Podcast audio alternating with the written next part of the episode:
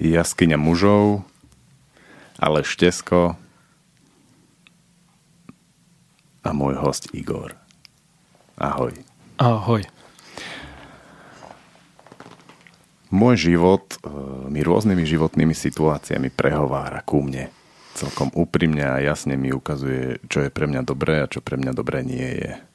A ja zvyknem niekedy počúvať a niekedy ignorovať.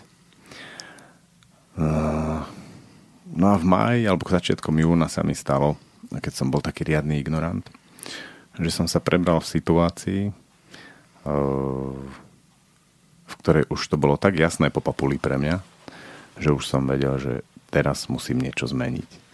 A to, čo som zmenil, bolo, že som odišiel z mojej dlhoročnej práce. Prestal som sa venovať tomu, čomu som sa venoval úplne všetkému, vrátane mojej obľúbenej rozhlasovej relácii. A ty si bol, Igor, človek, ktorý po mne nastúpil v škole na post vedenia a začal si to tam riadiť po mne. A ja som si začal svoje poloročné prázdniny. Áno. Aké to pre teba bolo v tej situácii, že si videl, že ja úplne v prdeli, situácia zlá, horšie ako najhoršie môže byť? Uh, bolo to najprv také, že treba pomôcť, treba zachrániť a nevidel som v tom nejakú ani svoju ambíciu a ešte vtedy som nevidel ani nejaký môj, že čo ja tam vlastne budem robiť, aký prínos tam prinesiem a tak ďalej. To sa potom neskôršie ukázalo, k tomu sa možno dostaneme. Uh, mňa by ešte možno zaujímalo, že kde si bol v tej jaskyni a čo si tam zažil. Ako si hneď odskočil a premostil. Dobre, ja som rád, sa k tomu dostaneme, celú tú jaskyňu môžem popísať, bolo to veľmi vzrušujúce poloročné obdobie, v podstate asi najakčnejšie. Je to zaujímavé, že prestane človek pracovať, to, čomu sa dlhodobo venuje, a zrazu začína ako z akčného filmu sled rôznych scén a situácií, ktoré sú nezabudnutelné, mnohé z nich, takže k tomu sa dostanem. Ale mňa zaujíma tá tvoja motivácia, hej, že som tam ja na sračky, úplne že zle, a ty prídeš a s motivom, že zachránim to, do toho vojdeš. A v podstate ako išlo dosť ako aj o hlavu, že vojsť do, do takej klietky s levom, alebo s mnohými levicami. Hlavná motivácia bola asi pomôcť. Pre mňa je akoby veľmi prirodzené pomáhať a pomáhať iným o mnoho ľahšie, ako si pýtať tú pomoc. A dlhé roky bolo vo mňa pre mňa také, čo som poznal, že prijať tú úlohu obete. Že ja som obeť, áno, teraz to tak skončilo, tak to idem. Tá obeť bola taká menšia, hlavná motivácia bola, dobre, treba pomôcť, pomôžem. Čiže keby si mi povedal, že počúvaj, potrebujem odtiahnuť mŕtvolu, tak by som tiež možno zaváhal trošku, ale tiež by bolo prvorade, že treba pomôcť, pomôžem. A potom samozrejme hneď tam nabieha také Taká, taká umelá ako keby ambícia človeka každého, čo máme, že zrazu dostane nejakú funkciu, o ktorú nežiadal, nebol v žiadnom výberovom konaní, z môjho pohľadu sa ničím nezaslúžil a dostane. Hej? Takže je to také pohľadkanie ega, že budem teraz akože riaditeľ, môžem rozhodovať, stúpnem ako keby na tom rebríčku, každý si ma bude viacej vážiť a je to také ako príjemné v bruchu. Alebo aj v tele, všade. Že si zrazu taký, z ničoho nič sa staneš takým dôležitým. Takže to bolo to také druhotné, taká druhotná motivácia, ale tá prvotná bola taký automatický reflex. Bola, prišla otázka, vezmeš? Aj, vezmem. Ja som tak spovzdáli sledoval jednu vec a to je, že tvoje žene to pripadalo hodne sexy mať muža riaditeľa. Nejaký čas. No, určite to pripadalo sexy, ale pre ženu je to vlastne ťažké, lebo ona tým pádom ide na tom rebríčku akože prvá dáma a jej sa udiali také zaujímavé veci, že u kolegyň, u mnohých, alebo niektorých, sa zrazu ako keby tie sympatie otočili. Že teraz je tá najvyššie a poďme ju mať za niečo neradi, lebo cítili tam asi prirodzene to, že môže mať vplyv na niektoré veci, ktoré sa, ktoré sa budú diať, na návrhy cezo mňa. Hej, čiže teraz ona ako keby stúpla na tej hodnote, a nie hodnote, ale stúpa je moc a tým pádom my máme v sebe také asi, alebo tie kolegy nemali také, že šéfová žena akoby a ona všetko môže a my nič nemôžeme, my môžeme len vlastne počúvať tie rozkazy a tak ďalej. Takže možno, že podvedome, alebo myslím si, že určite, že podvedome u nich, ale jej sa toto odohralo, že zrazu u mnohých ľudí, alebo niektorých ľudí v niektorých skupinách cítila, že ako keby ju nemajú radi. Čo je, myslím, ako celkom prirodzené. Čiže tí, ktorí majú talent lobovať, začali nekonečnú sériu lobingu a tí, ktorí neradi lobujú, proste iba nemali radi. Myslím si, že je to také automatické, ani neviem skade, ale ako v tej spoločnosti, v ktorej žijeme, je to také, že sa ti to spustí ako z vypínač. Že je šéf, šéfová žena, malo by tam byť nejaký odstup, alebo za niečo môžeme mať neradi, lebo je to šéfová žena. Keby to bola upratovačka, alebo úplne taká, že tak úplne inak k nej pristupujú a s takou väčšou láskou, trpezlivosťou a niečo. Ako si ty cítil, čo sa stalo s tvojou obľubou v tíme, keď si vlastne sa dostal do pozície vedenia? No, ja som ostal v kolektíve obľúbený, čo bolo možno tá chyba, že to celé nedopadlo celkom tak, ako som chcel, aby to dopadlo. Alebo podľa tých takých scenárov, že všetko bude dobre, všetci budú mať demokraciu a bude... bude veľmi krásne nastavenie všetkého. Takže neviem, ja som nevnímal od nikoho, že by teraz sa ináč na mňa pozerali, ale skôr tam bola taká akoby podpora. A možno, že keď to niektorí mali, tak to ku mne neprišlo. Takže nevnímal som tam nič také asi. Mňa ešte zaujala jedna vec. Ako, ako si ty ako muž, dospelý muž, prišiel k tomu, že máš úplne takú skoro až ne bezhlavú tendenciu pomáhať? Mm, toto neviem celkom, to by skôr bolo na taký, takú trošku regresnú terapiu, že prejsť si tým detstvom, že čo, kde, ako. No máš v tom slobodnú voľbu, že pomôžem alebo nepomôžem, alebo príde úplne jasný impuls, že musím pomôcť? Nie, to je skôr taká radosť, že niekto ma poctil, že odo mňa niečo chce. Mm-hmm. A myslíte, hú, môžem mu spraviť dobre tomu inému. A zrejme to bude to, že keď jemu spravím dobre, tak on sa bude cítiť dobre a ja sa môžem tiež potom cítiť dobre. Lebo ja som dosť tak ako keby naviazaný na pocity tých druhých, že mne môže byť dobré až vtedy, keď je tomu, na kom mi záleží, dobre. Že keď je všetkým okolo mňa dobre, tak ja som úplne slobodný, môžem sa... D-d-d-d. A keď náhodou nie je dobre, tak sa neviem oslobodiť od toho, že však to je jeho, je moje zlé, ale ja môžem byť aj tak v pohode. Hej. Takže možno, že to je z toho. A fungovalo to? Najmenej v začiatkoch? Hej. Fungovalo, myslím, že to bolo. Že bolo ti dobre? Mne bolo dobre. Mne bolo dobre vlastne celú tú dobu, až uh, no od septembra mi začalo byť zle, lebo uh, ja som spravil vlastne tú chybu, že som si všetky tie problémy poprenášal vlastne domov a prestal som si všímať seba, rodinu, a všetky tie ťažoby nevyriešené, tak som si ťahal domov a bolo to celé zle. Ako si to urobil? Urobil som to automaticky, bez toho, aby som si to uvedomoval. Mne s tým pomohol potom uh, náš priateľ Tomáš, s ktorým som mal osobný pohovor. A on, som, on mi dával také veľmi jednoduché otázky. Je to takto, je to toto, je to toto, je to toto.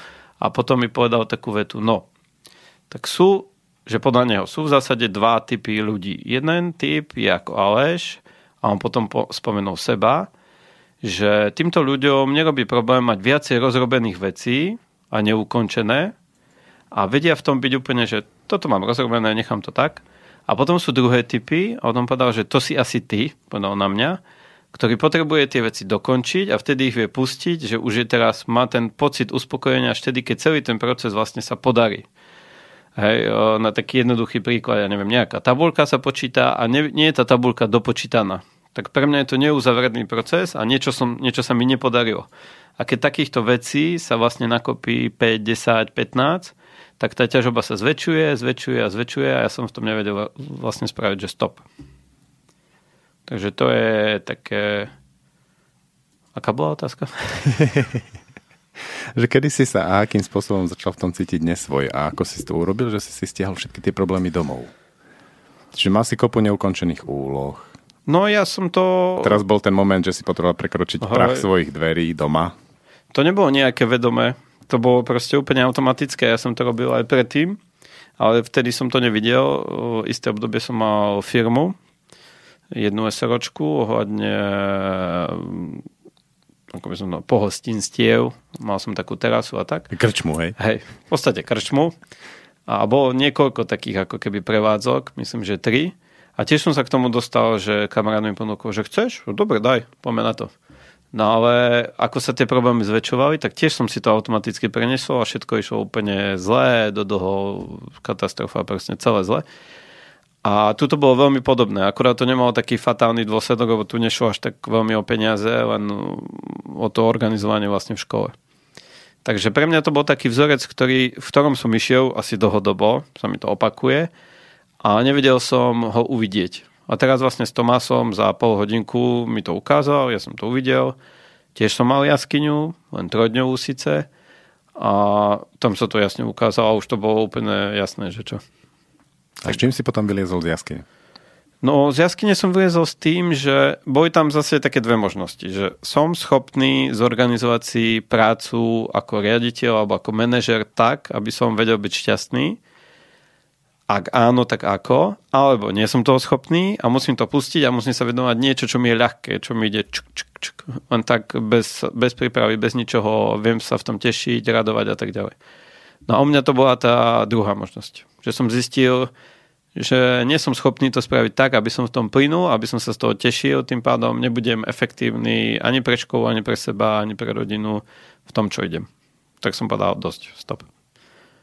No a našťastie to malo taký prienik, že uh, ty v tom čase z teba išla obrovská sila, bol si po jaskyni oddychnutý a z tvojej strany prišla tá ponuka.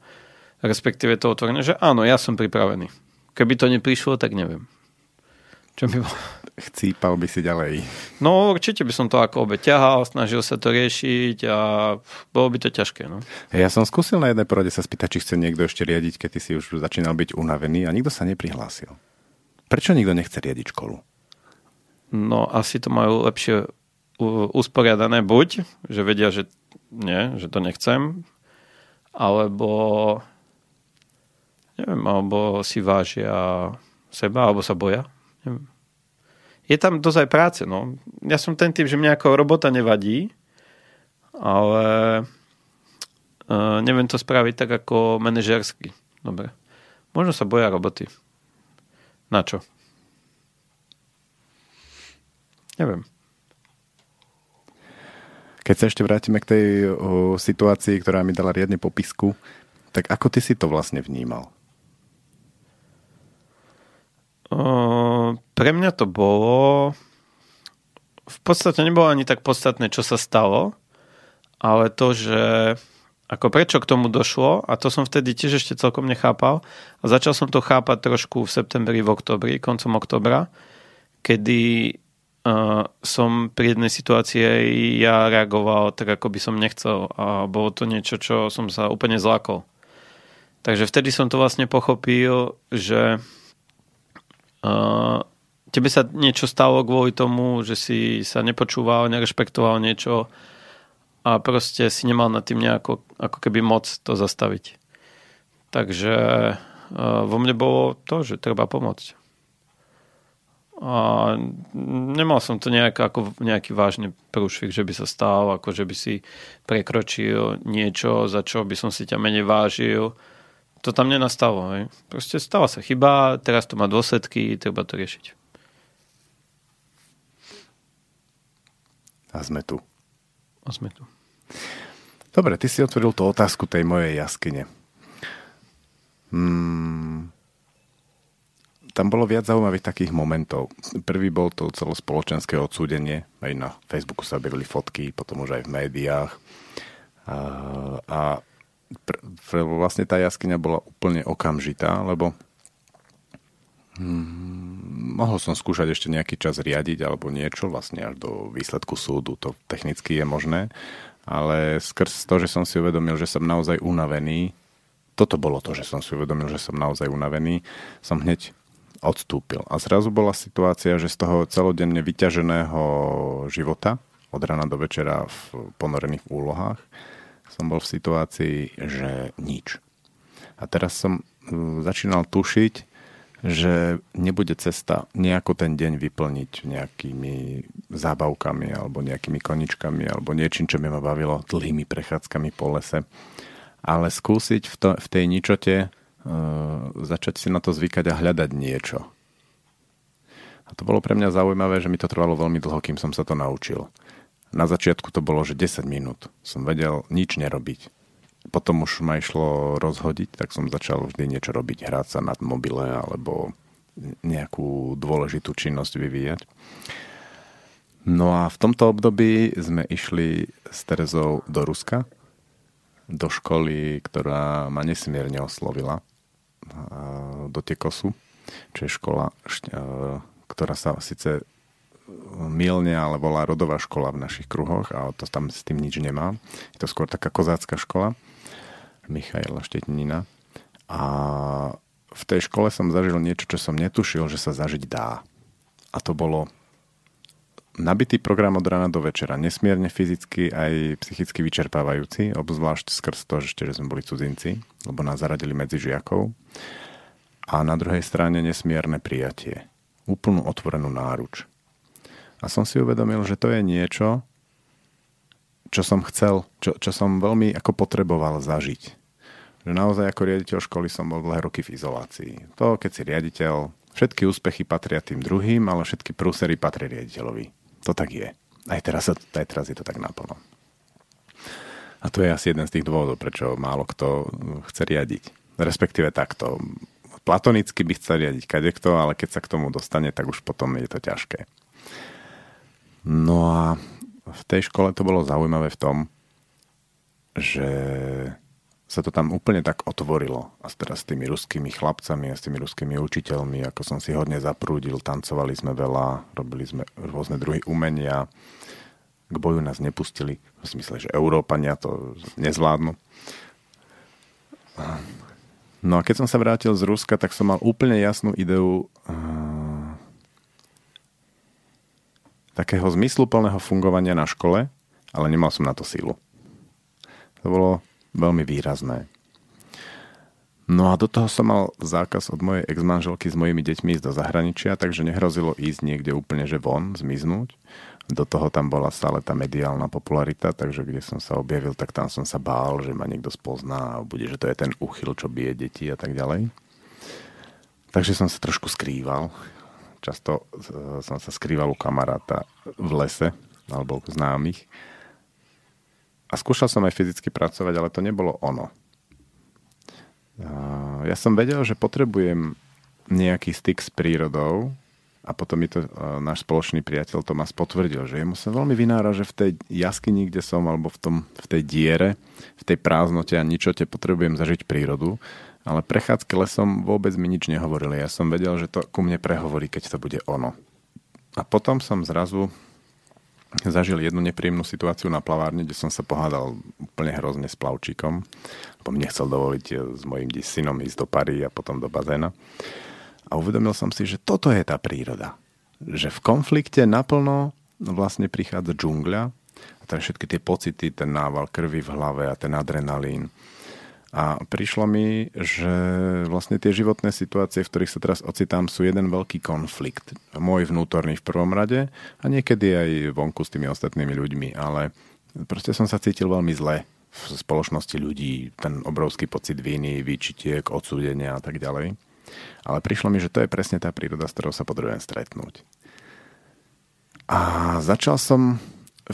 vždy, keď som dostal do tej džungle, čo bolo veľmi často, dýchať v tom konflikte a dovolil som tomu konfliktu, aby ma istým spôsobom formoval a ako keby nanovo vytváral moju kožu a ja som si to sám pre seba nazval, že inervoval, ako keby sa mi vytvárali úplne nové také štruktúry v mozgu, ktoré v tom konflikte sa cítili v pohode. Že nemusel som v konflikte len cítiť ten pocit viny a snažiť sa ten konflikt rýchlo nejako niekde schovať pod koberec, ale začať v tom konflikte reálne pracovať. A to bolo, čuduj sa svete, podobné síce pôrodu, niekedy to veľmi bolelo, ale fungovalo to veľmi dobre. A fungovalo to dokonca aj tak, že som len ležal v hojdacej sieti, mal som stále to svoje cvičenie, že ako dlho dokážem nič nerobiť, už som bol niekde na tridsiatich piatich minútach, a po tých tridsiatich piatich minútach vošiel do mňa ten obrovský vnútorný konflikt. Že buď užitočný, urob niečo zmysluplné, urob niečo mužské, alebo nejaká takáto idea, nejaký takýto tlak. A keď začal tento konflikt, tak keď som mal tú svetlejšiu chvíľu, tak som si presne povedal, teraz potrebujem dovoliť tomu, aby vznikal ten nový mozog, to iner, aby, aby som inervoval, aby mi vznikla tá nová koža, ktorá vie fungovať v tom konflikte. A zrazu som cítil, ako sa to naozaj deje v mojom tele. A to bolo pre mňa nesmierne objavné.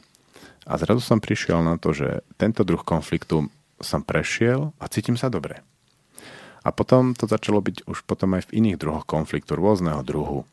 No a život je čarovný v tom, že keď zvládneme nejakú vec, tak potom príde ďalšia a ďalšia, až kým sme úplne dokonali, cez niekoľko mnoho prevtelení. A tým pádom rôzne druhy konfliktov vlastne ma dostali až do situácie, kde som teraz. A jedna z takých dvoch zásadných momentov bolo, keď sme mali v septembri kurz Smrť, kde reálne som mal pocit, že umieram. A potom v novembri kurz Dôvera, kde som reálne zažil tú skúsenosť znovu zrodenia sa v hlbokej dôvere. Sám seba. Začať dôverovať sám sebe, že aj nech je tá situácia akákoľvek, tak ja mám schopnosti a silu to zvládnuť. No a keď sa udialo to s tou dôverou, tak vtedy som začal cítiť, že ma znovu priťahujú problémy školy, ale už nie len, že ma priťahujú, to ma priťahovalo vždy, ale že už začínam cítiť aj silu. Ale ja som mal tú skúsenosť, že je, je veľa takých chstivých situácií, ktoré vyzerajú, že by sa mohol zvládnuť, ale keď som chvíľku bol v tom pocite, ako to je naozaj, tak som po chvíli zistil, že to bolo iba také, akože, ako taká falošná, falošná odvaha, ktorú majú často pubertiaci, že vojdu do nejakej situácie, dostanú tam popisku a potom zase vojdu do inej situácie a to ich tiež pomelia, že vlastne stále to nie je ono, na čo reálne majú silu. A preto som veľmi nedôveroval tomu, že by som mohol zase začať stretávať s ľuďmi a niečo organizovať a riešiť. Chvíľku to trvalo, kým som zistil, že ten pocit rastie, je neodbitný a v tých konfliktoch sa cítim dobre. No a to bola zároveň situácia, kedy cashflow školy išlo do červených čísel výrazne. Takže som tušil, že ako náhle by som sa vrátil, tak sa stanem znovu nepriateľ číslo jedna, lebo by som musel škrtať mzdy, osekávať výhody a tak ďalej, lebo škola vošla celkom do takého gréckeho modelu fungovania. A tým pádom som vedel, že bude to s tými konfliktmi, otázka je, či to naozaj chcem, že či chcem do toho vojsť. No a ty si mi to trochu uľahčil. Si prišiel už veľké kruhy pod očami a povedal si, že už nevládzeš ďalej a že teraz aké sú možnosti. Tak som videl, že mi to zapadá do toho môjho obrazu, toho, čo som zažíval a tým pádom vlastne od minulého útorku zase s niektorými vecami v škole pomáham. No a samozrejme to prišlo od prvého stretnutia nekonečný oceán konfliktov, hneď po predložení tých šk- škrtacích opatrení. E- Čo sa ale výrazne zmenilo bolo, že teraz sa pozerám na tie nahnevané tváre v škole a vidím sám seba v tom, že ja nepotrebujem, aby som sa vám páčil za každú cenu a stále. A to mi robí dobre. To ma totiž to nesmierne oslobodzuje, lebo predtým to bolo o tom, že so všetkými kamarát, čo sa samozrejme nedá. Ľudia na to potom tlačia, aby dosiahli svoje a tým sa človek stane takou handrou. A teraz sa mi vlastne tomu podarilo trošku vyhnúť. Mám ako keby takú métu. Čakajú ma ešte dve také výrazné stretnutia, kde sa pozriem na ten konflikt a na tie rôzne druhy konfliktov. Jeden je samozrejme s rodičmi, nahnevanými, ktorý bude vo štvrtok jedno také stretnutie. No a potom, keď príde súd, to bude tiež zaujímavá skúsenosť. Takže toľko z mojej jaskyne poloročnej. A jedna z tých vecí, ktoré mi prišli, že vlastne ma láka, je presne posadiť sa zase za mikrofón sem a urobiť znovu ďalšie, ďalší prúd jaskyň, pretože mal som to tak, že koniec. Proste došla inšpirácia, došla chuť a na jednej strane ma lákalo ako variť z vody, lebo je to také lákavé tu sedieť a pozerať na tie gombíky, s tými hostiami sa rozprávať, ale ja som potreboval veľmi úprimne k sebe robiť veci, ktoré naozaj robiť mám. Niektoré sú pre mňa sladké.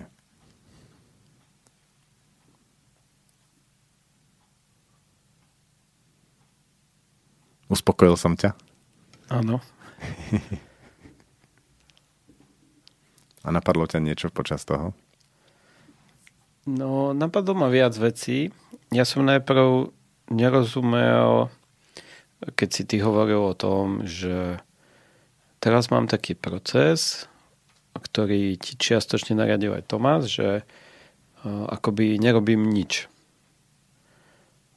A že ty si tam ešte potom popisoval, ako keby v tej prvej fáze, keď ti bolo tak veľmi zlé, keď si bol, zrazu si nemal žiadnu dennú náplň.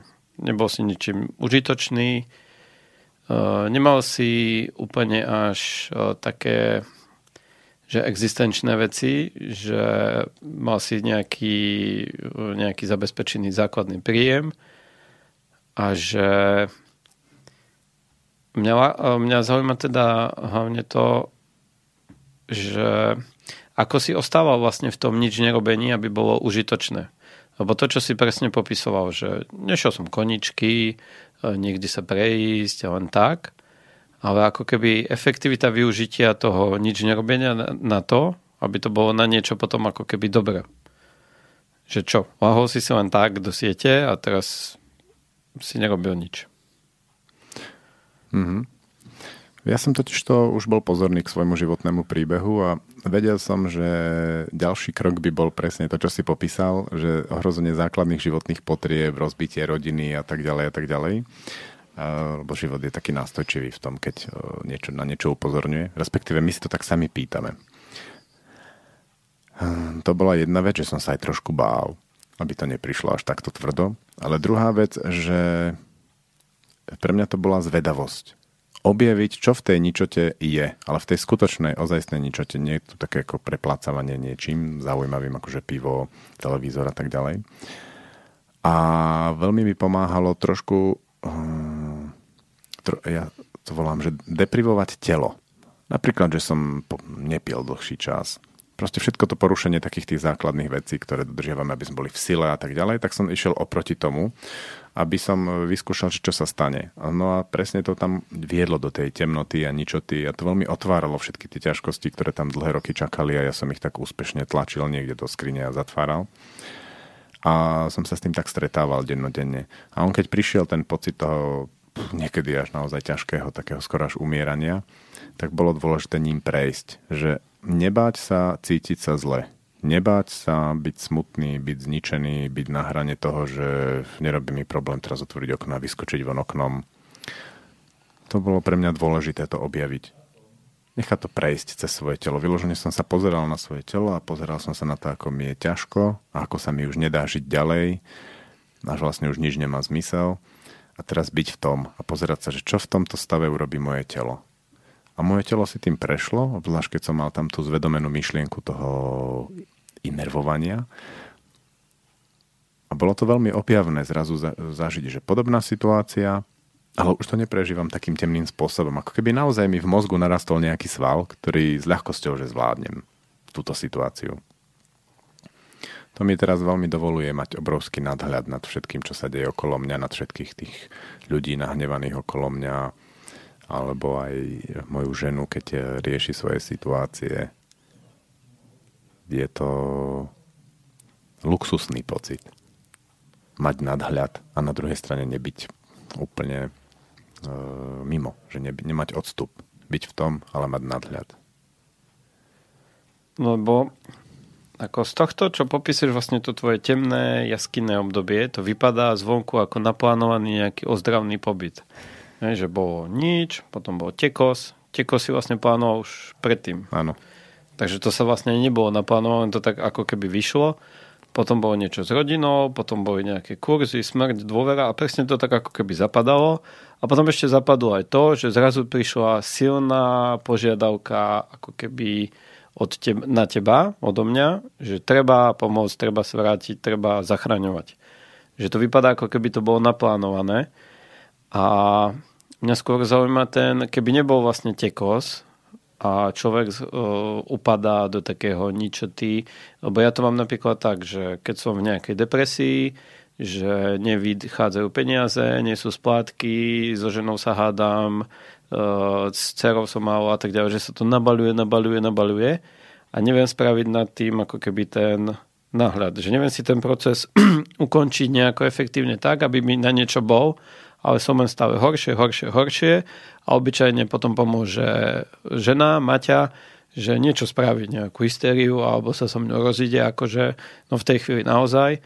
A vtedy mi to ako keby ukáže, že v sebe neviem spraviť ten, ten uh, taký, že zlom. Aha, to bolo to nič, teraz som si to prešiel a teraz už môžem ísť ďalej.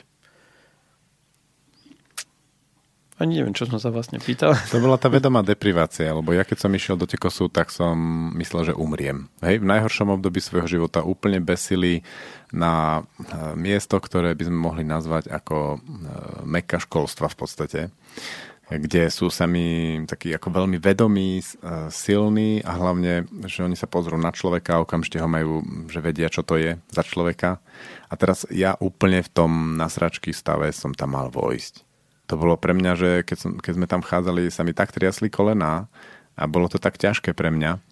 No a ja som vedel, že to tak bude, som to cítil a teraz to bolo to nastavenie, že potrebujem ísť do tých situácií, kde skoro zomriem. A to mi v tom pomohlo.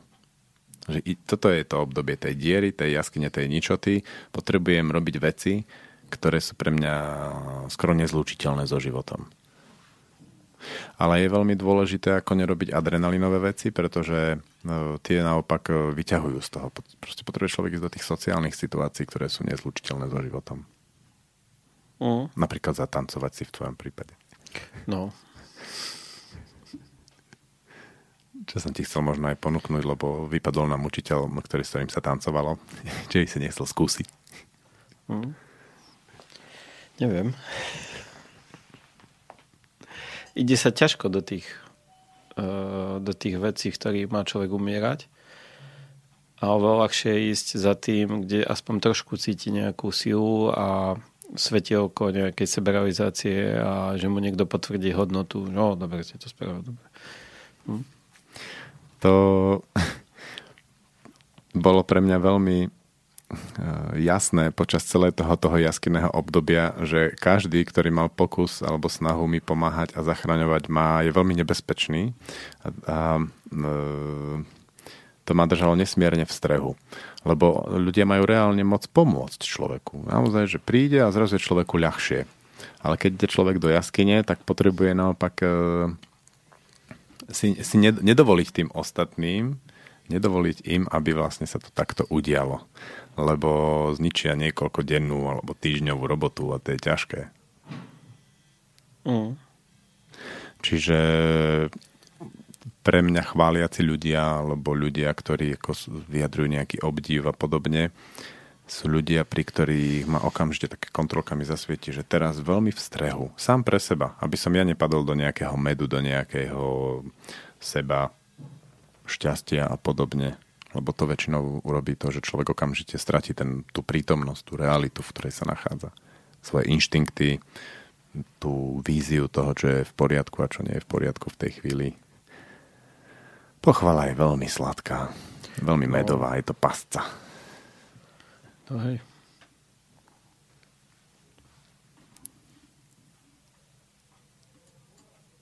Olověné jalové pomalené. Na viděnou to se ví, uslyšíme. Až se uděláka do vojáka, pohled sněhuláka, vynadáme, jak se udělá plot, zametou ho. Uuu, myšlenky jsou už takové. A když mi bylo jedenáct, byl jiný svět. Učitelka tanca bol môj sen. Ja čekal jsem schválně, jestli proměním pověst darebáka na tuláka, pak jen udělám si planetou hop, kam mě chcete lákat planetou ho. Uuu, historky jsou už takové.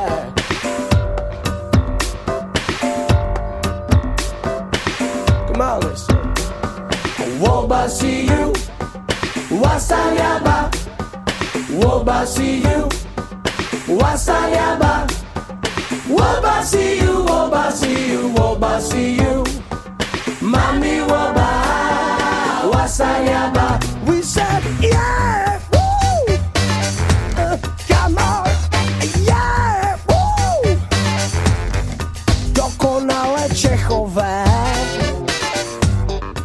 na maléže. Na viděnou to se ví, na to zapomeň seď.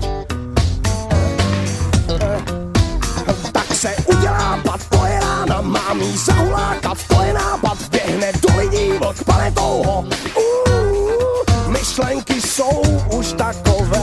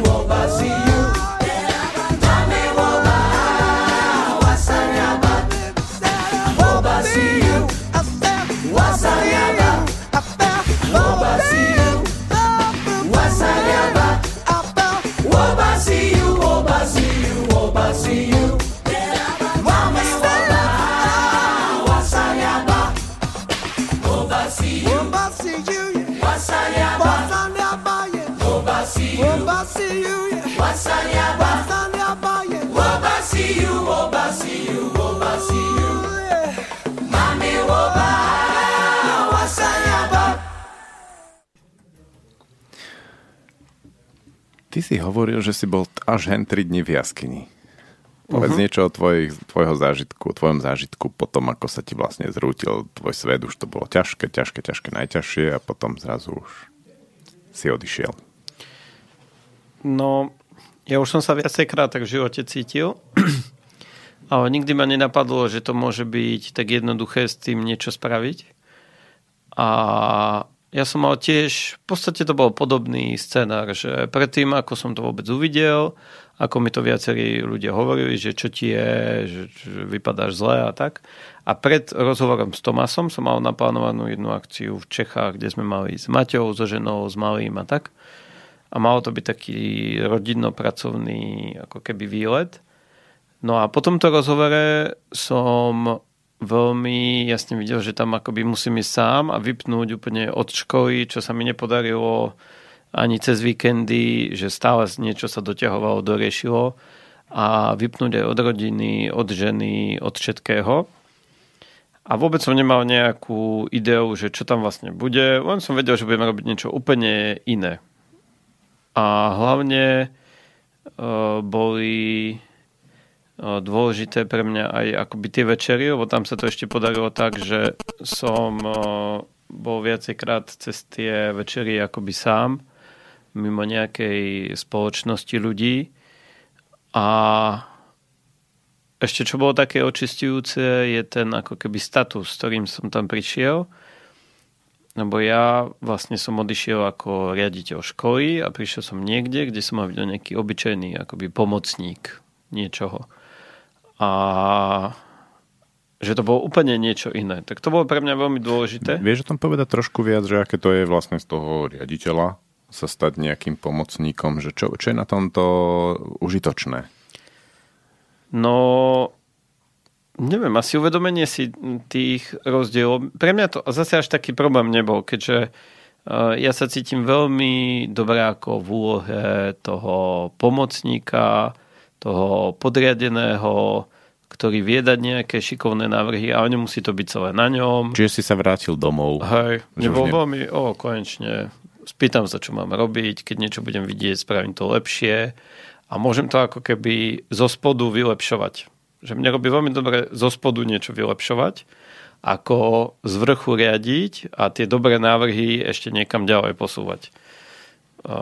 takže pre mňa to bolo ako keby veľmi také liečivé.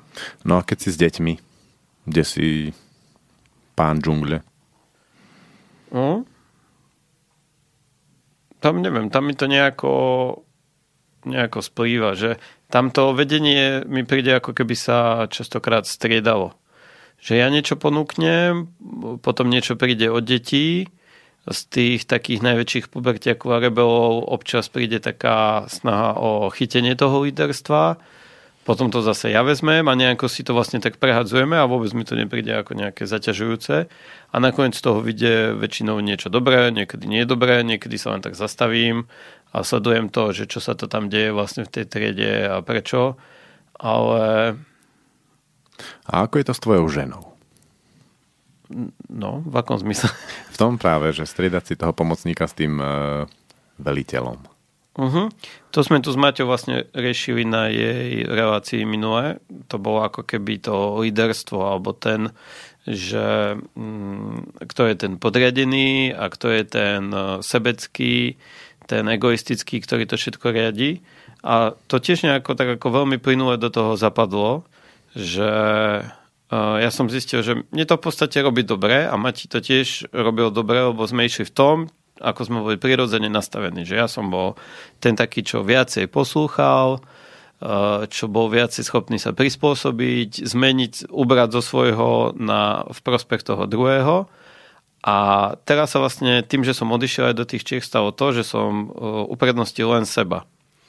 A keď som sa tak rozhodol s Tomášom, vlastne v tej, kde sme boli zavretí v tej miestnosti, tak hneď ako som tak spravil, tak vo mne prišlo také, že fú, ale čo Maťa na to? Že, uh, čo povie Maťa? Že to sa jej to nebude páčiť? Že ja chcem ísť do jaskyne, ale čo na to moja žena? Aj, čak mi to neschváli. Presne čak tak. Nedostanem pečiatku. Presne tak. A tam prišlo úplne ako šokujúce, že dobre, tak choď. Ako, ani som mi to nemusel vysvetľovať, ani nebolo také, že čo ona teraz bude sama robiť, hneď si vymyslela program a tak, všetko sa delo. Takže mi to, skôr mi to ako keby prišlo, že som ju podozrieval, že ona sa predtým rozprávala s Tomášom, ako som ja s ním bol, že to všetko tak hladko prešlo. Ani neviem prečo. Ja som si ju trošku všímal, mal som dosť času a ona začala byť hodne nesvoja z toho, ako si ty strácal svoju silu v, práve v tom vedení. Presne ako ťa valcovali tie problémy a nosil si ich domov, tak ona začala stále viac tak šomrať a je to tak veľmi pekne zapadlo, že práve bol ten týždeň, kde sme sa mohli rozprávať s Tomášom a zároveň to vyplynulo z toho. Takže ja myslím, že ona to jednoducho spočítala. Teraz ho pustím a on sa mi vráti domov a už možno bude viac môj. Hmm. No, tam som nebol nikoho. No, tam ani svoj, ani jej. Som bol tak trošku mimo. Som tak levitoval. Čiže ona je vlastne vo vašom vzťahu domina, ty si tam tak počúvaš a je vám v tom dobre. No, ako hrubý popis by mohol sedieť. A ten taký, aby som si to mužské ego pohľadkal, tak samozrejme, že niekedy som ja, že si striedáme a líderstvo a všetko je to ideálne. Ale v zásade je to tak. Hej. V zásade je to tak a ona sa učí púšťať a ja sa učím preberať. A minule som to vlastne hovoril v relácii, že som sa tak ako keby obhájil, že ja, keďže som ten slabší, tak nemôžem sa učiť preberať, kým ty ako prvý krok nespravíš toho, že mi niečo sa nenaučíš púšťať. Čiže vlastne je to na tebe, žena, že ty egoista musíš začať niečo pustiť, ja to potom môžem zobrať a potom si to môžeme striedať. Ale že naopak to nemôže byť. A jej vlastne argument bol vždy ten, že, že čak buď muž správ niečo silné, chlapské, chyť ma, zastav moju nejaké scény. Vezmi si to odo mňa. Presne, vezmi si to odo mňa. Takže myslím si, že pravda je asi niekde v strede. No a mne to tak najľahšie prišlo, že čak pusti, ja si vezmu. Keď pravda v strede je nepríjemná v tom, že potom dvaja, ktorí majú, sa pozerajú na tú pravdu v strede, čakajú, čo ten druhý. Áno. Hej. Ako toto funguje u vás? No. Čakáte obidvaja, čo spraví ten druhý? No hej, no, tak keď je, tá, keď je najhoršie, tak ona čaká, že ja vlastne z toho uh, ukrivdeného obužiačika vystúpim a niečo spravím mužné, aby konečne ona mohla vlastne to pustiť. No a ja čakám, kedy ona vlastne ma prestane dožubávať z vrchu a gibicovať na mňa a robiť zo mňa malého chlapca, kedy konečne ja môžem vlastne nastúpiť. No a obyčajne vtedy pomôže nejaká taká fyzika. Ja som si niekedy zvykol pomáhať, že musím spraviť nejaký, ako keby nejakú takú mini jaskyňu, že odídem do sprchy napríklad, alebo že odídem len tak a prídem na, len tak na chodbu a prídem naspäť, alebo niečo úplne zmením. Alebo potom pomáha, keď je Matia ešte nie úplne na spodku, že ona vedela spraviť niečo také ženské, že do mňa uh, strčila, alebo že niečo fyzicky som mňou spravila. Ako také fyzicky ženské, ako v zmysle, ale násilného? No, nie, nie, skôr takého pod, podmanivého. Ženského, ženského. Takého podmanivého. Nie, ona ma nebila, teda väčšinou, a že tak, že by ma prebrala nejakými fackami, ale skôr také, že už som vedel, že bez slov niečo spravila, že už môžem. Nejaké gesto. No a keď sa to nedarilo, tak bolo ticho chvíľu, potom zlé, potom tak ako bežne vo vzťahoch. Potom rozchod akože, potom jaskyňa a potom návrat. A to tak ide dookola. Najesť, napiť, pohádať sa, pomilovať a ísť spať. Ráno sa zobudiť. Mhm.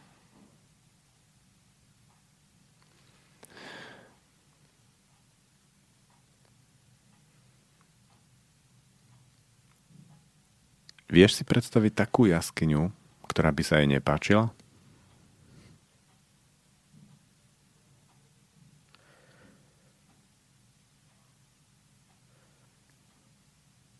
No, viem si predstaviť, keby si niekto, alebo ja, keby som si naplánoval, že potrebujem jaskyňu, aby som zistil vlastne, akú mám ženu, ktorá bude plná flir- flirtovaní a iných žien a ja neviem, spojené s alkoholom a proste na nejaké takéto dno si akože siahnuť, tak to by sa asi nepáčilo. A láka to teba? To zažiť a vyskúšať to? Objaviť sa tam? Nie, ja už som si tým prešiel. Takže mal som takéto jaskyne a nikam ma to nejako extra nevystrelilo, takže viem ako keby ten výsledok a obyčajne ako keby potom nepríde nič také objavné a čo by mi pomohlo. Toto som ja nezažil, tak mi o tom trošku povedz, hej? Mm. No vtedy som ako to neplánoval ako nejakú jaskyňu, ale to je také, že ideš, to bolo to obdobie, keď som mal akoby tú firmu, už som videl, že je zlé, že sú dlhy a teraz už ješ také, že nič nemá význam a každý deň je horšie a preplachuješ to vlastne tým oddychom ako keby nočným, alkoholicko-ženským a tamto ako keby uh, t- tak uh, z pozície tiež toho, vtedy to bolo ľahké, lebo tiež som bol v pozícii akoby riaditeľa firmy, takže bolo celkom ľahké ako prichádzať k tým ženám, bolo ľahké prichádzať k tomu alkoholu a malo to byť ako nejaké také uvoľnenie. Takže išlo to zo dňa na deň, z týždňa na týždeň a po každom tom prebudení vlastne bolo len horšie a horšie. Ale aké to bolo počas toho, hej? Pripity, máš tam tú ženskú, takú vlne veľmi známu. Ideš do toho, je tam ten moment toho rozhodovania sa, že sex, nesex. Mhm, to sa dialo nejako tak samo. Mi to príde. Že pomáhal si, hej? Dievča potrebovalo v núdzi. Po... Nie, nie, tam som nepomáhal, tam zrejme tie baby si ako naplňajú nejakú ambíciu, že niekam ich to malo viesť ďalej. Nemyslím si, že to bola nejaká uh, neodoliteľná túžba intimne sa so mnou stretnúť. Zaujíma ma to tvoje, vieš, že keď trebárs prebral to po mne, tak pomoc, hej? A čo to bolo s tými ženami? To nebola pomoc, to bolo ako seb- seba deštrukcia.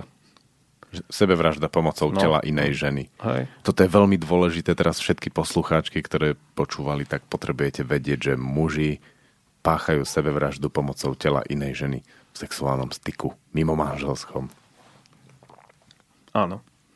A vlastne to je taká nahrávka na to, že v januári budeme mať kurz Žiarlivosť a nevera, kde chceme siahnuť na dno vzťahu a vlastne vytiahnuť na povrch takú tú otázku toho, že žiarlivosť je taká nevyhnutná vec vo vzťahu, ktorá ho udržiava živým. Že na jednej strane sa tomu veľmi vyhýbame, a na druhej strane žiarlivosť je to, čo vzťah udržiava živým. A nielen žiarlivosť na opačné pohlavie, ale žiarlivosť na úspech partnera, žiarlivosť na deti, lebo mnoho z nás často pozerá k deťom s očakávaniami alebo s pohľadom, ako sa má pozerať skôr na partnera a potom samozrejme na úspechy iných, na to, že niekomu sa darí alebo nedarí viac ako nám a mnoho ďalších vecí, ktoré nás potom stimulujú a motivujú, ale nielen tým takým suchým spôsobom, že potrebujem byť lepší ako on, ale vôbec nás uvádzajú do života, že začnem niečo konečne cítiť.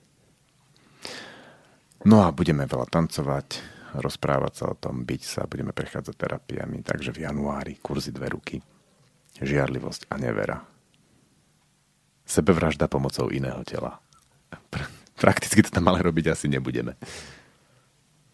No, to bude... Uh, určite žiarivosť udržuje uh, takú šťavu a ja si neviem predstaviť, že by sa moja žena akoby nikomu nepáčila inému.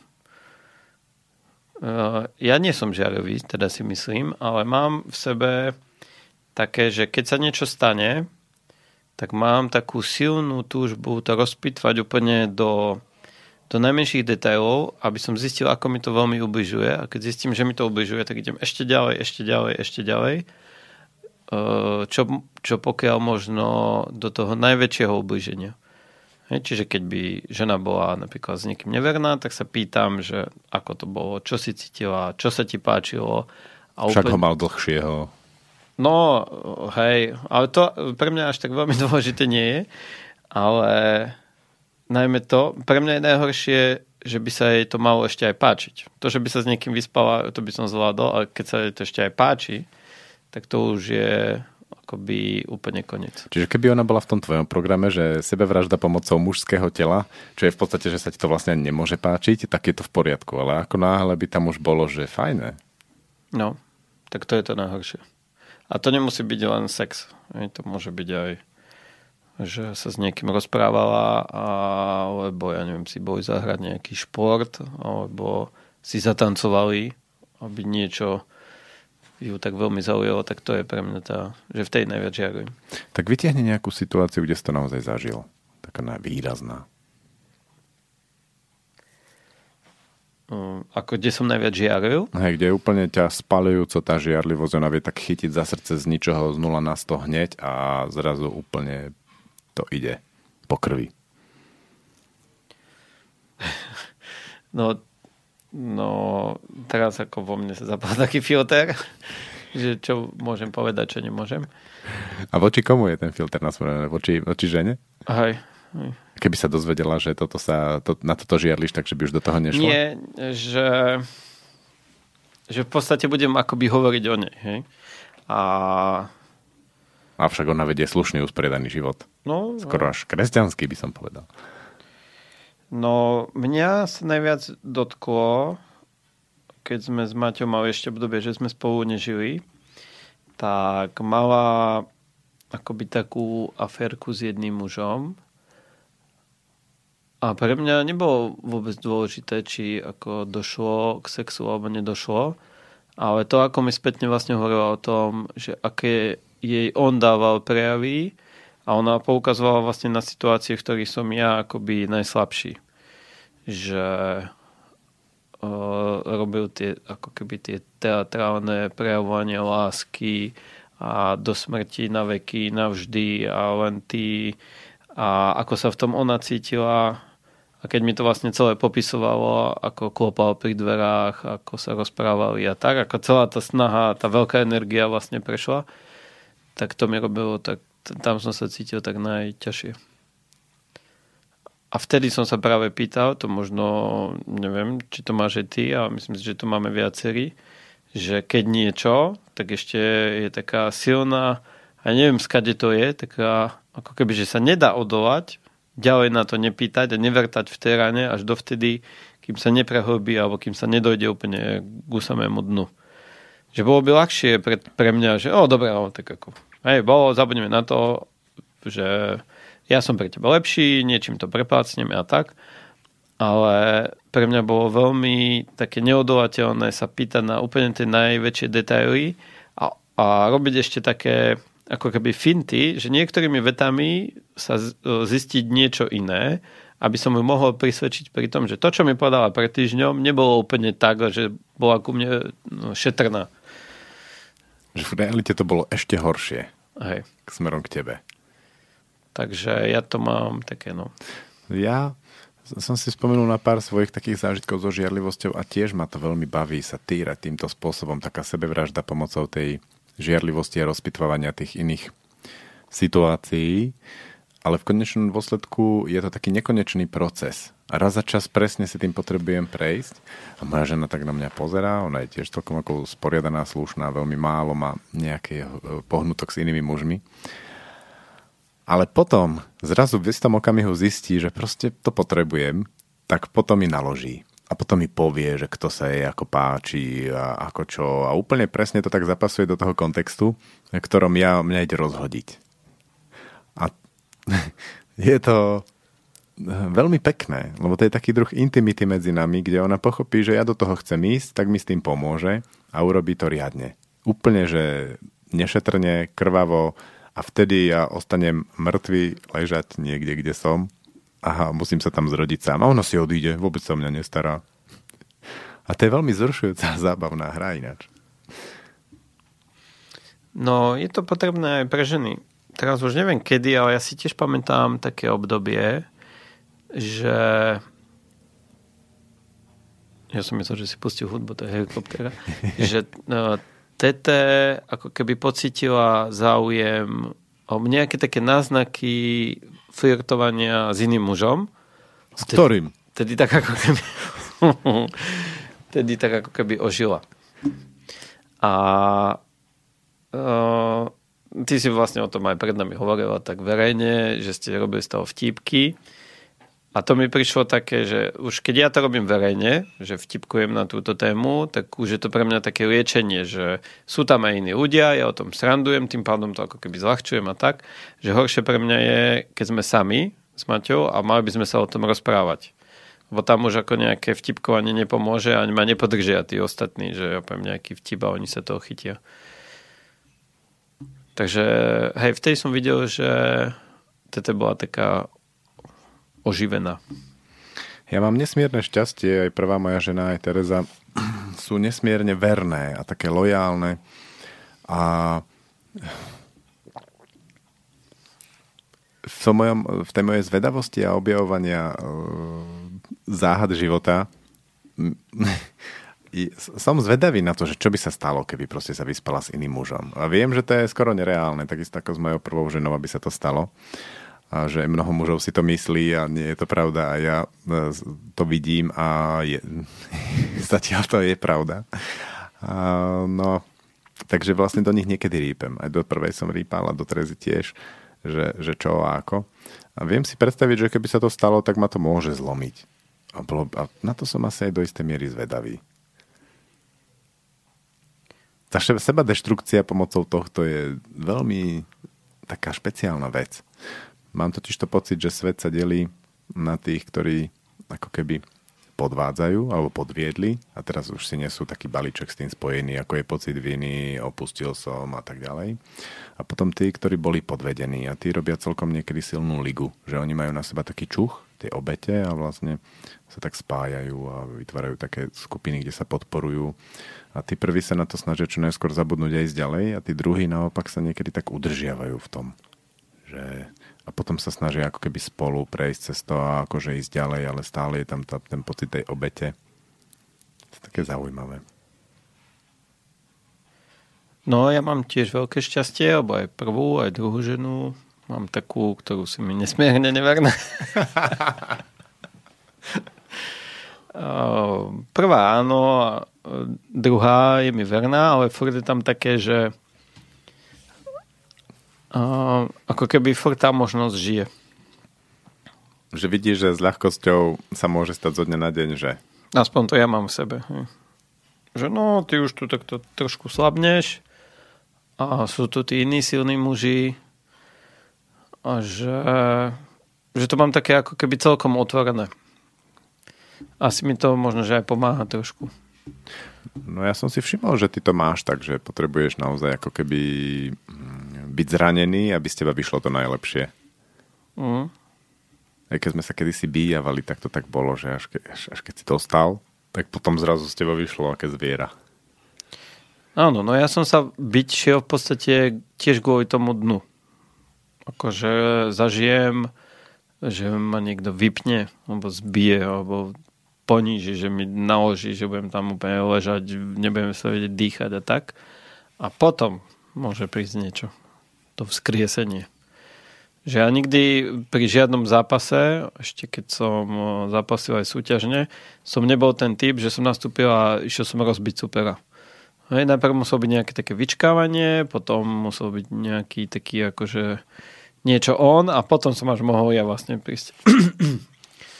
Čiže veľakrát bol remíza, bo potom už keď som bol trošku lepší a lepší, tak som vedel veľa ako keby oh, pouhýbať sa, vytaktizovať.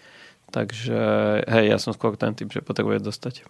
To trošku zapadne do takého dobrého chlapca, vieš, že uh-huh. ja som ho zbil v sebeobrane, ja som ho ne- nezautočil. Sedí to tam?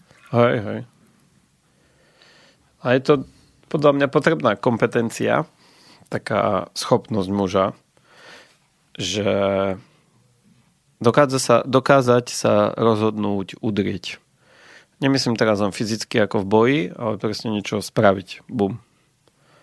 Že nečakať, že príde ten podnet a potom môže mať dôvod, ale tak ísť. A toto mi tá, to mi vždy akoby nejakým spôsobom chýbalo. A je ľahké sa vyhovárať teraz na otca, na rodičov a tak, že čo všetko bolo vo výchove. A ťažšie sa proste rozhodnúť, spraviť.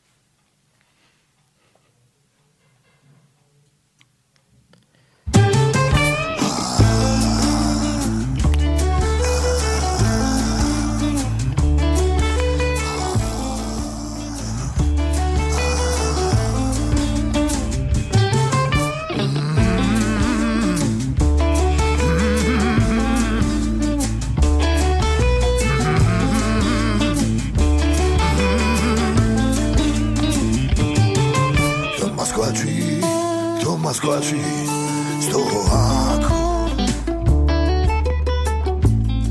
a kto mi cestu cháže,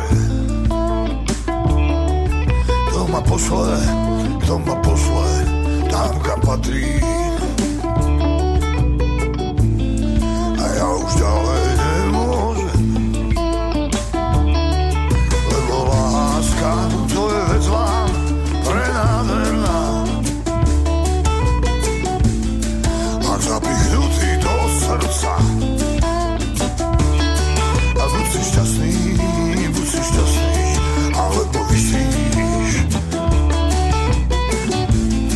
Je žibenica frajerka,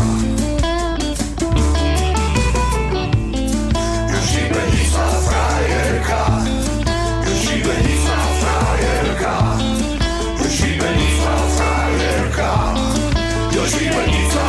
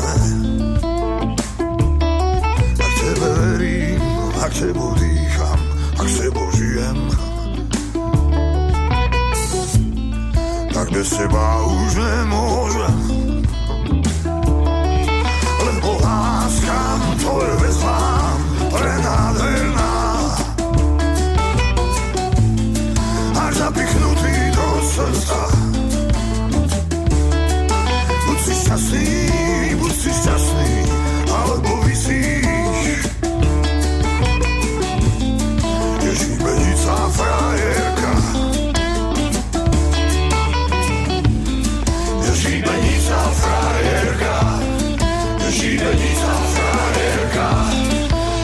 šibenica, frajerka.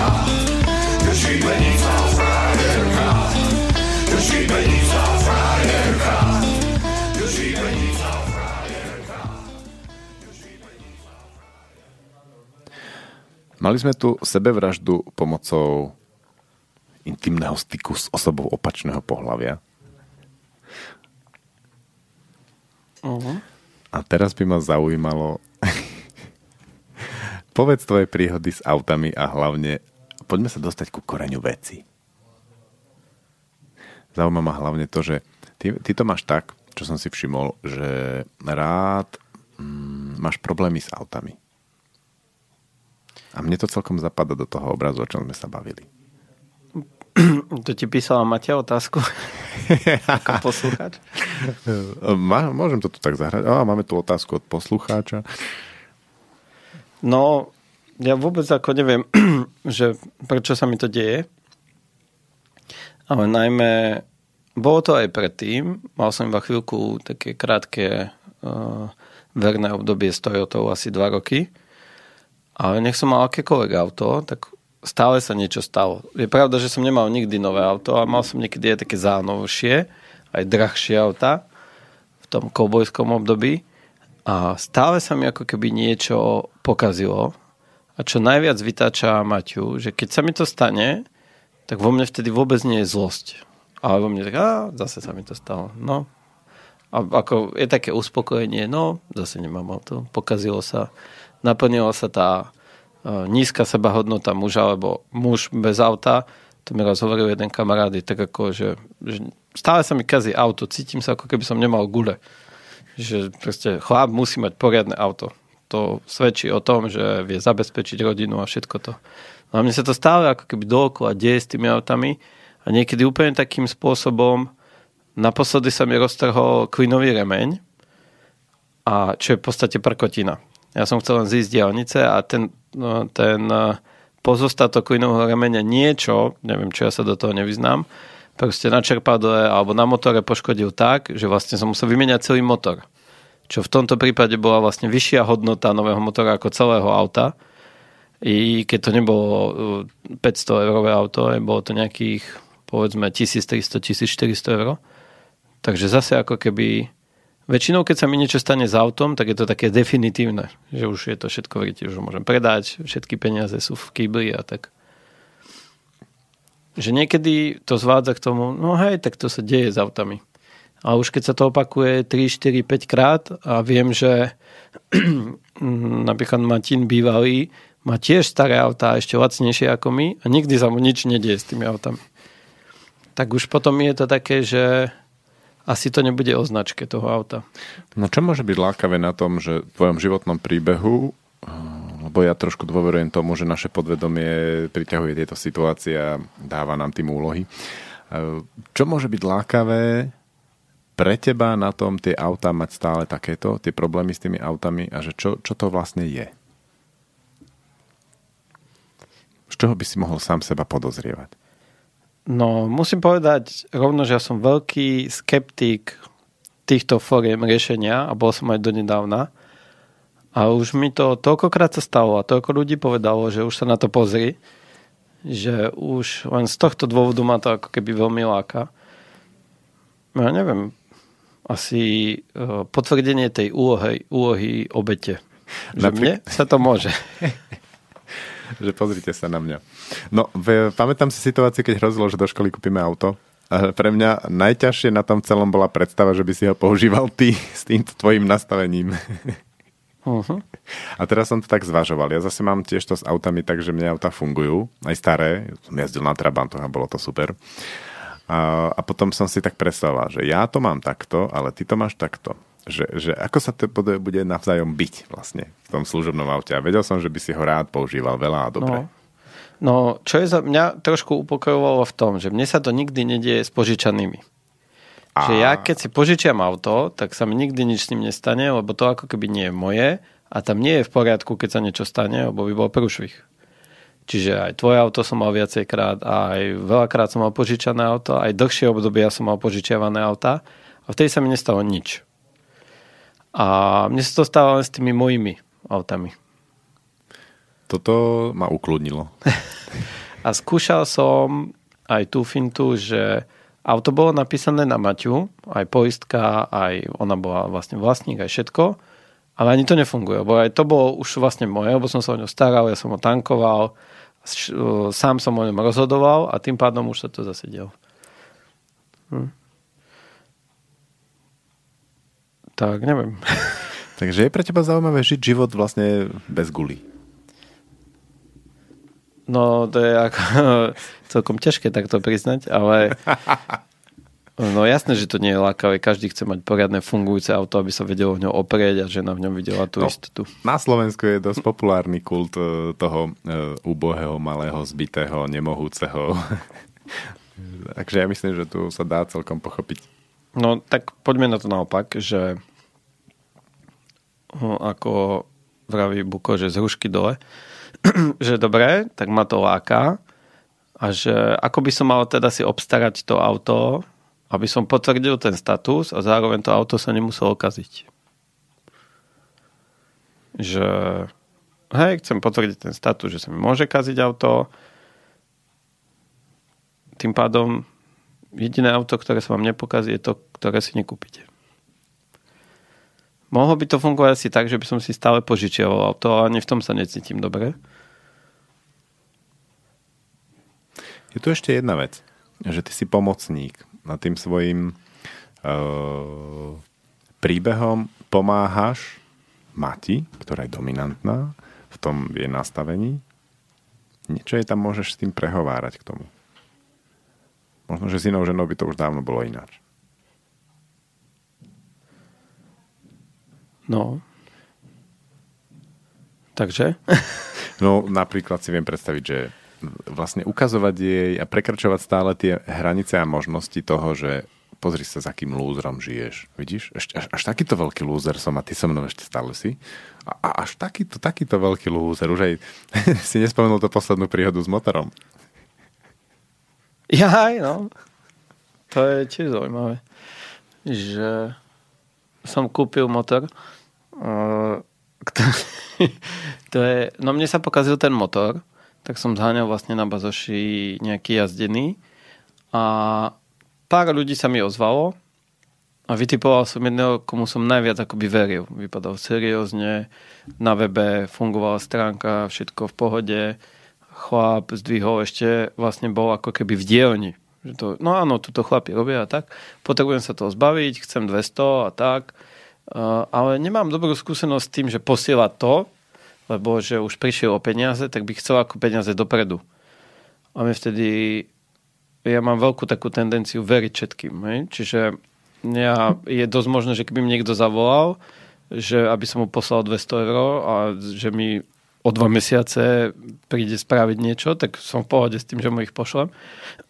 Takže to sa mi stalo, že som vlastne tie peniaze poslal a nejako do hĺbky som to nepreveroval v obchodnom registri alebo nejako, nešiel som do hĺbky, spravil som také rýchlo, čo som mohol, že som si pozrel, či tá firma existuje, aký mám z neho pocit a tak a jednoducho som tie peniaze poslal.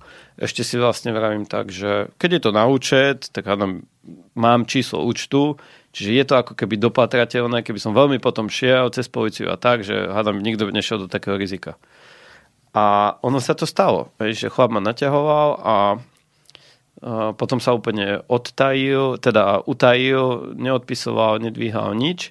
Zrazu zmizla webová stránka z internetu a vlastne som ako keby poslal niekomu dvesto eur. A teraz som bol pred rozhodnutím, že a ešte stále vlastne som, či to idem riešiť, vieme, aký je ten proces to je komplikovaný, alebo čo. Takže tým tomu môžem takto verejne poďakovať za náuku dvesto eurovú. No a čo ti to povedalo? Povedalo mi to nič zatiaľ.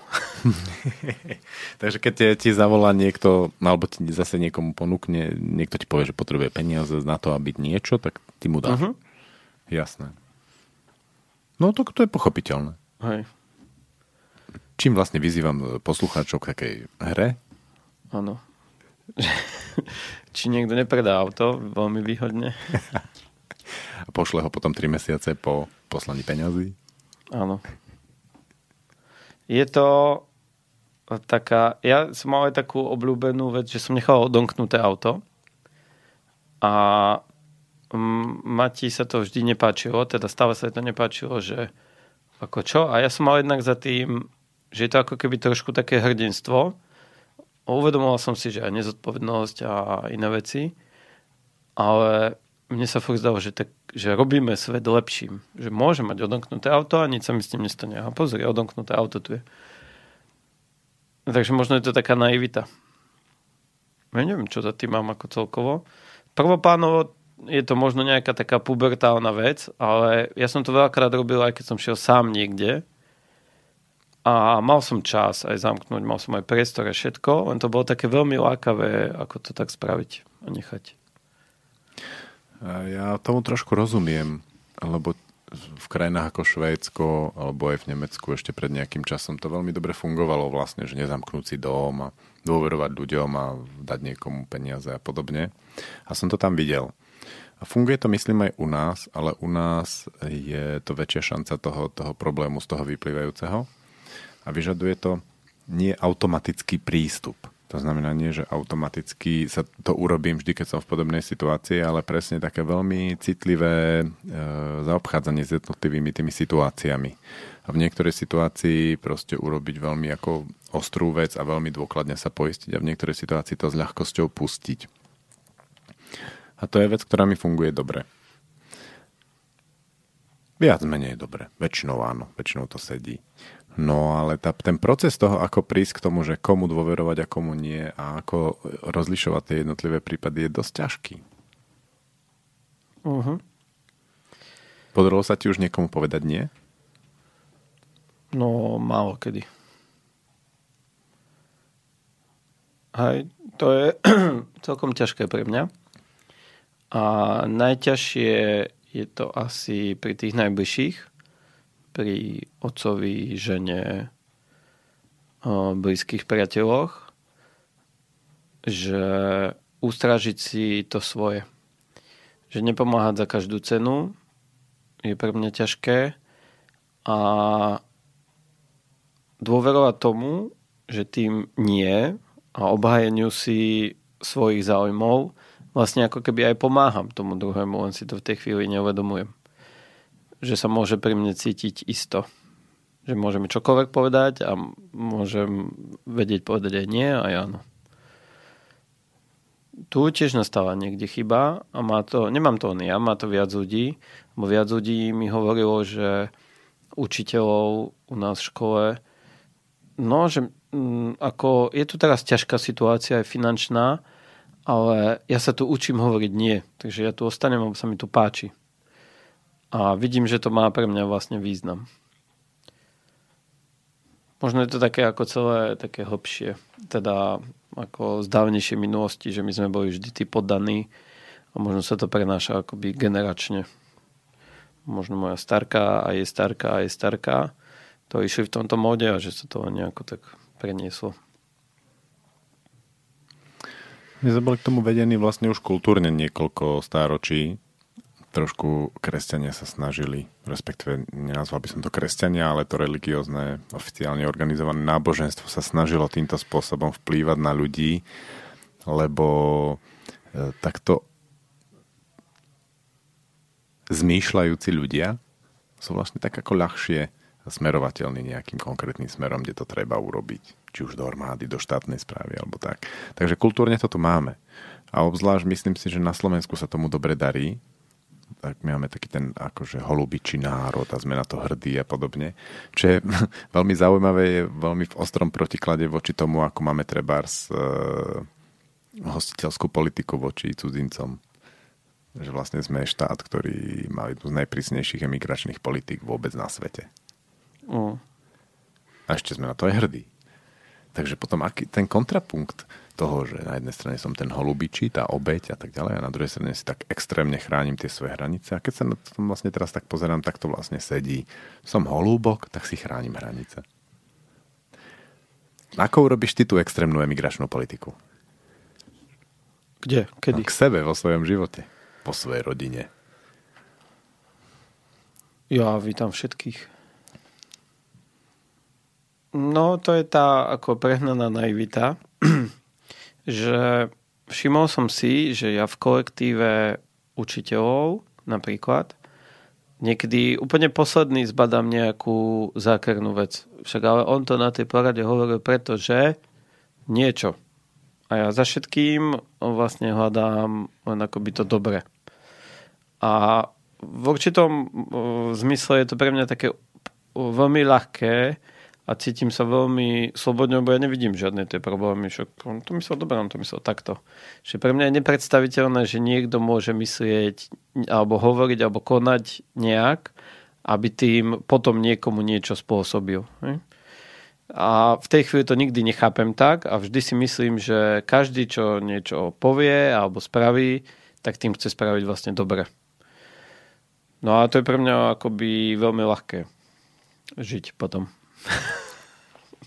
Lebo všetci sú dobrí. S tým nie, my sme to napríklad zažili vo Švédsku, kde v Solviku, tam sme chceli vlastne vojsť do tých hodín a predtým je potrebné sa učiteľa spýtať, či tam človek môže prísť a pozrieť. A pre mňa, keď sme tam prišli, on povedal, nie, teraz nie. A vôbec, bolo to také veľmi ľahké nie, také slobodné, také veľmi sebaisté. A na druhý deň povedali áno, ale rovnako ľahko. Čiže nemali za tým nič, že by si nás preskenovali a povedali, že sa mi dáko nezdáš, nie. Ale mali len za tým to svoje. Že teraz sa mi to nehodí a chcem si obhájiť to svoje. A nechcem sa ešte tebou zaťažovať ako návštevou. Čo my veľakrát nemáme, teda ja to určite nemám. A skôr mám tendenciu aj gunám, keď niekto príde do triedy, vždy ho ako keby prijať.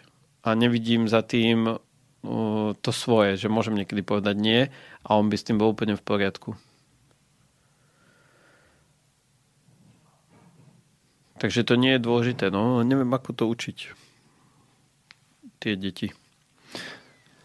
Keď tvoj život ťa vlastne vedie k týmto situáciám a ty to vidíš, hej, cez tie autá, cez tie situácie s tvojou ženou alebo s kolegami, čo môže byť ďalší krok od života, keby si ho chcel predbehnúť? Akým spôsobom ti tak výraznejšie dá najavo? Či, či tak výraznejšie ponúkne tú lekciu toho nie? V tejto chvíli nie som si istý, či je možný taký krok, aby som to úplne poňal. Na čo si citlivý vo svojom živote?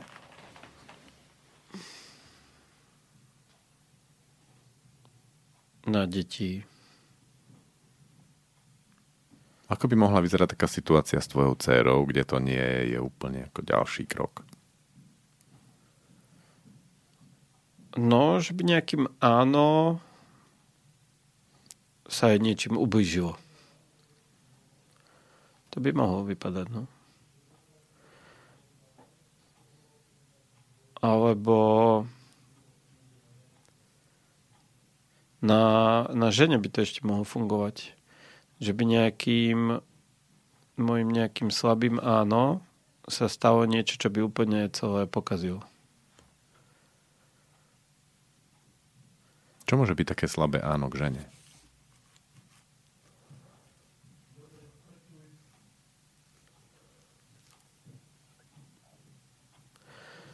No, možno, že sebe niečo dovoliť.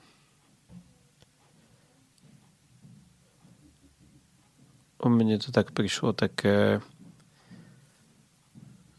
že niečo dovoliť sebe, kde by bola jasne položená otázka, že áno alebo nie. A to nie by bolo ako keby veľmi ťažké a mnoho ľahšie by bolo povedať áno a všetko by sa mohlo tak ututlať. Ale to áno by vlastne znamenalo, že som niečo prekročil. Nejakú dôveru pokazil, že už by sa to vlastne nedalo vrátiť. Čiže zase kamarátstvo s inou ženou. No, napríklad. Presne. Ja som počul, že v januári príde jedna veľmi pekná do školy na kurz. No. No ale na čo by mi bola taká skúška? To by akoby smerovalo k tomu, že áno, pri tomto, kedy som nevedel povedať nie, som prišiel o nejaký súčasný terajší život a ženu a tak. A už by som bol vyliečený. No tak predstav si, že taká krásavica ti príde, dá ti ponuku, ešte by bola trebárs aj bohatá, mm-hmm. mala by autá, ktoré sa nekazia. Hej? A teraz by zrazu z toho vyšlo, že všetko by fungovalo, bolo by to čarovné, lákavé. Uh-huh, nie. Takže ty potrebuješ takú deštruktívnu. Tak, takú... Uh... Tak počkaj, tak bola by škaredá, ale mala by nejakú osobitú charizmu, ktorá by ťa oslovila? Ono je ťažko povedať, že... Či ako, to... ako sa dá vystavať tá situácia, ktorá pre teba je reálna? O, neviem. To by asi... To môže byť čokoľvek. V podstate, keby to prišlo, tak by to prišlo. A vtedy by to už ako... Asi ani nebola skúška, že či áno, alebo nie. Táto skúška by možno, že skôr bola s dcerou. Pri tej žene, už keby som povedal áno, tak už keby to bola taká situácia, tak aj keby som nepovedal áno a povedal nie, tak už by som to so ženou svojou musel mať nejako tak v sebe uzavreté, že už je to jedno, čo poviem. Že skôr asi pri tých deťoch, keby sa niečo také fatálne stalo. Tak, napríklad alebo... ex ti zakáže súdne styk s dcerou. No, hej. Napríklad. No, to je dobrý. To je dobrý príklad, kde by sa dalo pozrieť na to nie.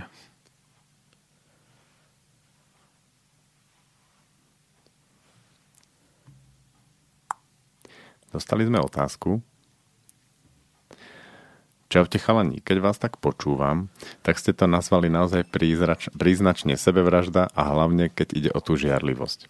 Nemôžem si pomôcť, ale ja vidím žiarlivosť len ako slabosť, slabé sebavedomie a nie ako niečo, čo má vzťah okoreniť.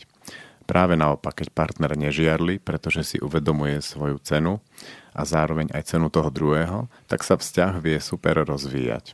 Môže byť flirtovanie s cudzími, môže si človek užívať akúkoľvek spoločnosť bez výčitiek. Žiarlivosť iba ukazuje, že si je človek vedomý, že ho môže jeho partner kedykoľvek zmeniť a že on bude z toho zúfalý. Nárokuje si nielen na telo, ale aj na osobnosť, presne ako ste spomínali, žiarlivosť na prácu, na úspech a podobne. Dávno som bol tiež, dávno som tam bol tiež, ale nezneužíval som si, ne, neužíval som si ten pocit žiarlivosti. Nemal som ho rád. Naopak, ten pocit na, naopak ma ten pocit naučil, že sebavedomie je jediná vec, ako byť spokojný v akomkoľvek vzťahu, nielen partnerskom. A stalo sa niečo zaujímavé. Kým som bol bežný smrteľník, ktorý sa necháva unášať emóciami, tak som mal popri bývalke kopec bokoviek. Možno, aby som si niečo dokazoval. Odkedy som zmenil myslenie a začal som makať na svojom sebavedomí, tak už nemám potreby na bokovky a naopak si cením to, že som so svojou doterajšou terajšou manželkou a že napriek tomu, že je krásna a zábavná, tak je so mnou, aj keď môže mať hocikoho lusknutím prstov. A aj ona vo mne nachádza to, čo od partnera očakáva. Ja v tom vidím slobodu sebavedomia. Slobodu, sebovedomie mi dáva viac šťavy do vzťahu ako žiarlivosť, pretože si nenárokuje na toho druhého. Žiadna zlatá klietka, sloboda výberu a vďaka tomu mám možnosť tráviť časť s niekým tak úžasným a to je obojstranné. Baví ma sledovať uslintané po- pohľady pánov na moju ženu, keď sa prechádzame po nuda pláži. Baví ma, keď je moja žena chcená inými mužmi, masíruje to super ego, lebo ja som ten, ktorý s tou úžasnou ženou žije. A nie oni. A to zároveň aj naopak má aj ona, keď sleduje pohľady žien. S pozdravom, Michal.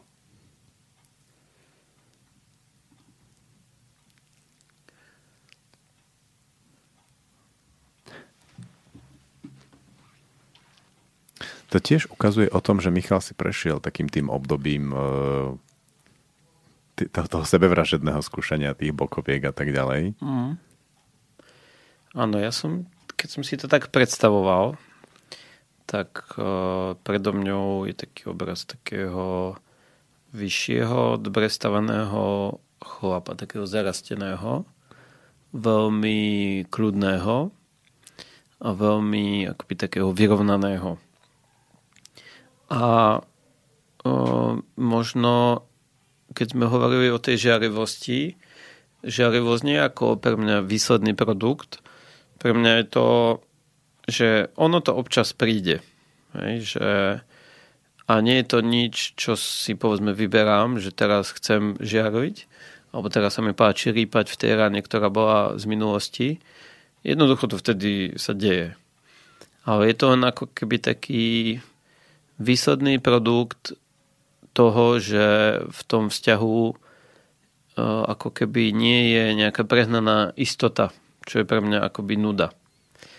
To presne, čo tam on písal, že, že ho baví, keď sa jeho žena páči iným mužom. Tak to je pre mňa tiež akoby veľmi dôležité. A občas toho vyjde také, niekedy sa s tým hrám, hej, že Maťu podpichujem a vymýšľam situácie, že kde by mohla tá žiarivosť nastať, aj keď viem, že nenastane. A niekedy sú také situácie, že naozaj sa ma niečo akoby dotkne. Ale keby som mal v nejakú úplnú istotu, tak by toto vlastne akoby vôbec neprišlo. Čiže tá žiarivosť prichádza s tým, že že tá žena nie je nudná. Že je zaujímavá.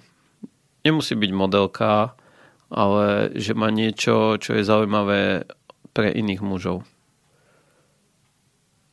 Čo má okolo ovulácie skoro každá. No. Ja som tiež zažil také obdobie tých bokoviek a moja súčasná žena o tom vie. A ona preto, keď sa ja pozriem na nejakú inú ženu, tak vie celkom dobre zažiarliť. A odkedy som ju naviedol na myšlienku fyzických prejavov, to znamená, že mi občas aj naloží, tak to funguje veľmi dobre. Lebo v tej chvíli to vlastne otvára takú živú komunikáciu a v podstate skoro vždy dojdeme v tej komunikácii k tomu, že je tam niečo, čo ju trápi, ale úplne nesúvisiace s tou témou. A tá žiarlivostná scéna je ako keby len kľúč k tomu inému.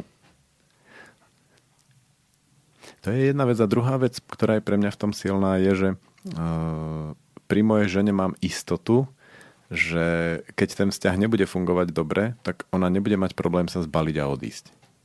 Alebo mňa vyhodiť z domu. A to ma drží v tom, že potrebujem naozaj byť hodne živý a, a taký, ktorý sa páči tej žene. A ja viem, ako sa jej páčim, len je niekedy ťažké pre mňa tam do toho vojsť.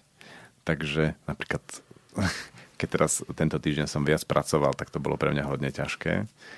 Mal som také chvíle, kedy som zvažoval, že normálne ju požiadať, aby dala výpoveď. Ja, že by som úplne to opustil a išli by sme spolu sa túlať po len tak niekde karavanom po svete. Alebo len tak autom. Je veľmi ťažké zladiť vlastne ten živý vzťah, mať ten čas na, na, na vzťah, každý deň sa môcť tomu venovať aspoň chvíľu. Nie, každý deň aspoň chvíľu nie je dobré. Je dobré raz za týždeň naozaj poriadne. Aspoň raz za týždeň naozaj poriadne.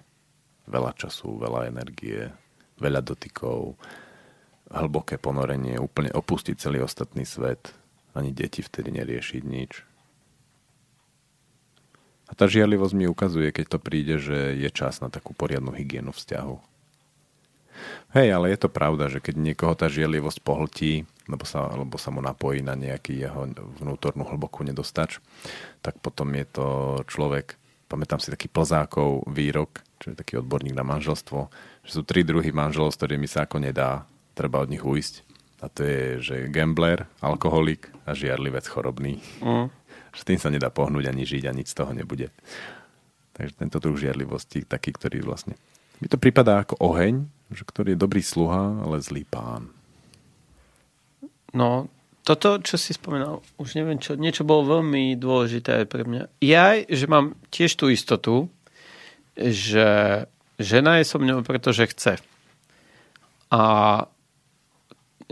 Matia to dáva jednak aj dosť tak najavo, ako slovne, že to vyslovene počujem, ale aj z toho jednania, ako vlastne pri konfliktu reaguje, je mi úplne jasné, že je v ktorýkoľvek deň a sekundu pripravená to skončiť. keď bude vidieť, že to nefunguje, tak je nachystaná, že nechce žiť v vzťahu, ktorý je mŕtvy. Je pripravená na druhej strane riešiť aj problémy a veľa sa hádame a tak, ako bežne, ale viem, že, že mám tú istotu, že nebudem žiť ako v mŕtvom vzťahu. A toto asi by bola taká kompetencia žien. Že by to tí muži mali z nich cítiť. Mne sa ešte stalo pri terajšej žene taká zaujímavá vec, že ako keby odkedy som s Maťou, tak som zaujímavejší pre ženy. Uh, niekedy aj v minulosti sa mi stalo, že som pocítil náklonnosť určitej ženy alebo niekde, ale teraz sa mi to stáva o mnoho častejšie a už boli aj také prípady, ktoré boli úplne pre mňa, že sci-fi, že prídeme niekde do cudzého mesta, kde je veľmi veľa ľudí, bola to nejaká taká športová akcia, kde bolo stovky ľudí, bolo tam veľa pekných žien a jedna žena, teda Matia, začala žiaroviť na to, že jedna z tých žien, taká veľmi pekná, ako keby začala po mne pozerať a začala robiť veci, ktoré jasne jej ukazovali, že by niečo chcela. A ja som to vôbec ne- nezaregistroval a strašne som sa s ňou pohádal s Maťou, že je to blbosť. A to sa stalo niekoľkokrát, tri štyri krát možno. A potom mi z toho vystala taká otázka, že tie niektoré ženy to možno, že nerobili pre mňa, ale pre Maťu. Že oni jej chceli ukázať, že ty si sem prišla v nejakom ženskom nastavení a my ti dokážeme, že my ti toho muža vezmeme. Lebo už iné nejaké ako vysvetlenie som tomu celkom akoby nenašiel. Lebo to bolo fakt úplne také nelogické veci, že Uh, tá pekná žena, my sme sa s Maťou vonku hádali a som povedal, no dobre, tak keď je to tak, tak tam ešte bude. A som si bol sto percent istý, že tam nebude. A išiel som dnu a bola tam a ako som vchádzal tou chodbičkou, tak vlastne sa celý čas na mňa pozerala. Takže to mi prišlo také úplne ako sci-fi. A ja som nič nerobil, vôbec nič, žiadne nejaké, len som bol, len som dýchal vzduch. Čiže ono sa to niekedy môže diať vlastne aj tak. A že tá hodnota, tá atraktivita muža asi stúpa aj tým, ako sa správa žena. Čiže ženy, ktoré sú veľmi ženské a zaujímavé pre iné ženy, tak uh, môžete zažívať to, že vlastne budú chcieť vašich mužov. To je niečo, čo som si všimol aj ja. Ako keby ženy žili v určitom takom sesterskom zväzku v tom, úplne ako podvedome, hlboko v prírode, hlboko v svojom prírodnom nastavení, že navzájom si testujú tých mužov, aby ukázali vlastne tým pôvodným ženám, ako na tom sú. A teraz, keď to tá pôvodná žena vníma, tak presne tá žiarlivosť potom pomáha tomu, tomu vzťahu rôznym spôsobom. A keď nie, tak sa môže stať, že to prepália až do tej miery, že naozaj sa s tým chlapom vyspia, aby proste tomu niečo ukázali. Pamätám si jeden článok, ktorý mal názov, že nevera ako vstupenka do svojho vnútra. Tam to bolo trošku naznačené, tento princíp. Mm. Na druhej strane, medzi mužmi to... Ako to funguje medzi mužmi? Medzi mužmi je to asi také... Tiež na, na, ako na, prvýkrát, na prvé to stretnutie je to nepríjemné, ale tiež je tam určitá forma spolupráce v tomto. Že to robia aj muži? Hej, hej, že proste pek, pozriem sa na tvoju ženu, občas s ňou zakoketujem a tak ďalej. Som zvedavý, čo sa stane. Či ty niekedy prídeš a dáš ako nejaký prejav, že toto už je cez čiaru. Ja som to niekedy mal veľmi silno. Boli sme taká skupina kamarátov, ktoré sme dlhé roky chodili spolu na chaty. A ja som neustále flirtoval s ich ženami. Už aj manželkami alebo frajerkami. A ja som vtedy väčšinou nemal žiadnu ženu so sebou. A bolo to tak nejako spoločensky prijaté, sa mi zdalo, že to všetci praví, že to je v pohode. Že to je Igor. Hej. Že, tak to má byť. O, tie ženy si na tom trošku tak akože lipli, tá, alebo sa v tom kúpali, že je to príjemné, občas niečo prihodili a vedeli, že je to bezpečné, lebo tí muži tam boli, ako s nami. A aj keď tam neboli, boli o poschode nižšie alebo niekde a už bolo viacej, povedzme, ako vypité, tak to bolo také ako keby veľmi bezpečné, lebo všetci vedeli, že ako nič sa nemôže stať, ale na druhej strane tam bola taká taká, e, taká tenká hranica, že čo keď sa stretneme niekedy sami a že niečo mu príde. A raz sa to aj stalo. Že tú jeho frajerku som stretol potom na internáte, na vysokej škole. My sme sa poznali dlhé, dlhé roky. A stalo sa presne to, že sme išli spolu vo výťahu a začali sme sa boskávať. A čo dovtedy nikdy nebolo. A boli tam také jasné signály, že teraz môžeš ísť na izbu. Mi povedala. A ja som povedal nie. Tým, že som to mal také... No neviem, či som bol vtedy bez vzťahu sám na vysokej škole, ja neviem, päť pív v sebe, že všetky podmienky boli ideálne nachystané. Ona mala zrejme, možno, že chcela niečo vyskúšať a tak, ale podal som nie, pretože som mal si z tých chát, že sa to tak deje, ale že do určitej hranice vlastne sa nemôže ísť. Keď sa na to nepozrieš teraz spätne, je to... Čo to je to nie? Čo to bolo? Neviem, alebo to bolo asi taká bratská súdržnosť. Lebo s tými chlapmi som ja vyrastal od detstva u starkej. A veľa sme spolu zažívali aj veci takých niekedy ohrozujúcich aj zdravie, niekedy ich na hrane zákona a tak ďalej. Takže bolo tam veľmi taká, ako keby také bratstvo. Takže to bolo asi to nie. A on mi to potom vrátil s inou frérkou. Ale tiež iba poboskávanie.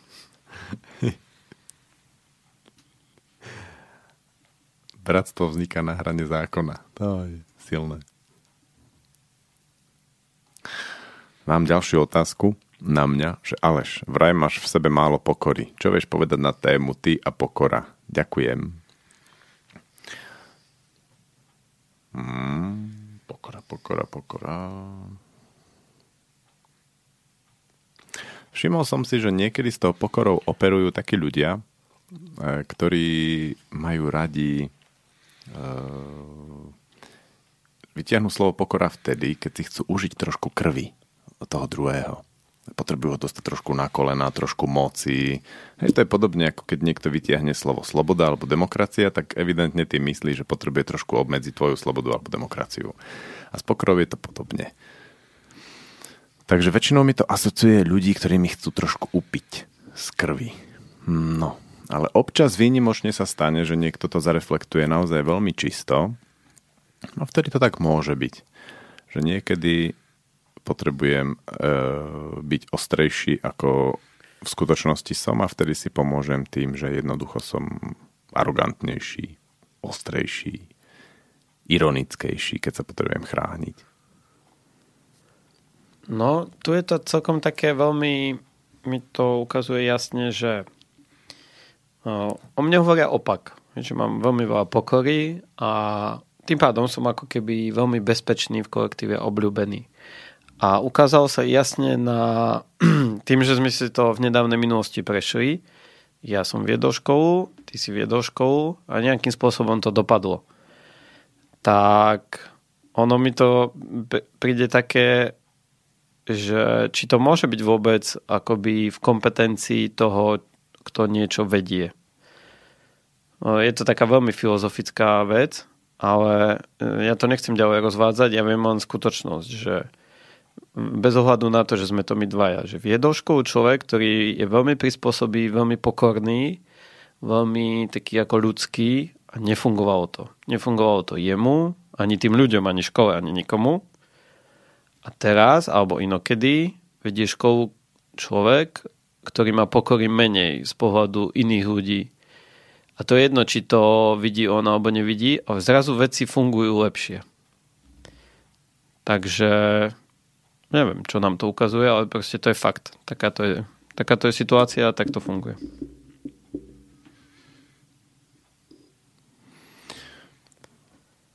Poďme si pustiť ďalšiu pieseň.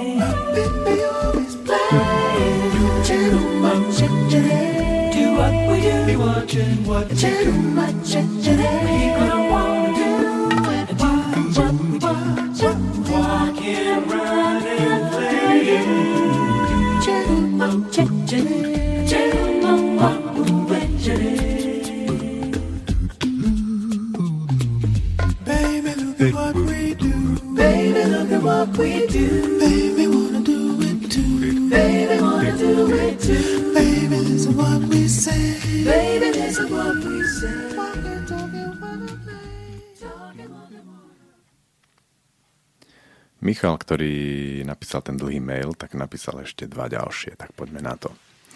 K tebe, Igor, keď si popisoval ten jeho vizuál, no skoro si trafil. Teraz už som štíhlejší a pokojný, aj keď nie moc zarastený. Aleš, ty vieš, ako vyzerám, raz som bol pozrieť v škole akurát. Škoda, že sme nemali čas pokecať, ale aj prestrelky s deťmi bola sranda. Určite, ak by som žil na Slovensku, tak niekde v blízkosti Banskej Bystrice, aby deti, ale aj my sme mohli navštevovať vašu školu. A potom dodal, je tam ešte jedno vysvetlenie, prečo ty, Igor, si bol taký atraktívny pre svoju ženu, keď si, keď si ju, pre iné ženy, keď si si našiel svoju ženu. Ak máš atraktívnu partnerku, tak je to pre ženy niečo ako značková vec. Nejde o to, ako to vyzerá, je to značkové a ja to chcem. To iste s tebou, ak videli, že si s atraktívnou ženou, tak musíš stáť za to. Nenosila by predsa obyčajné veci od Vietnamca. Má niečo super, keď ona sama je super. Zvýšilo to kredit. Jej to málo naopak, jej to malo naopak lichotiť a nie naštvať ju.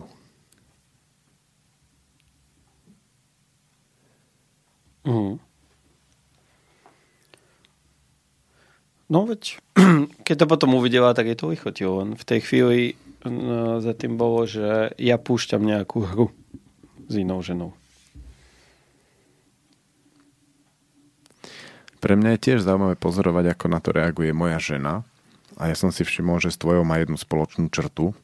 A to je, že majú veľmi nízku sebadôveru v tom, keby pripustili určitú súťaž. Že ja teraz vojdem do súťaže s inou ženou o to, kto ťa získa. Čo niekedy ženy robia, čo som si všimol. Tak v tomto moja žena má veľmi nízku, veľmi, veľmi nízku sebadôveru. že by mohla ona byť tá, ktorá by vyhrala. Napriek tomu, že už má nejaký hodne veľký náskok. A ja jej to dávam stále najavo.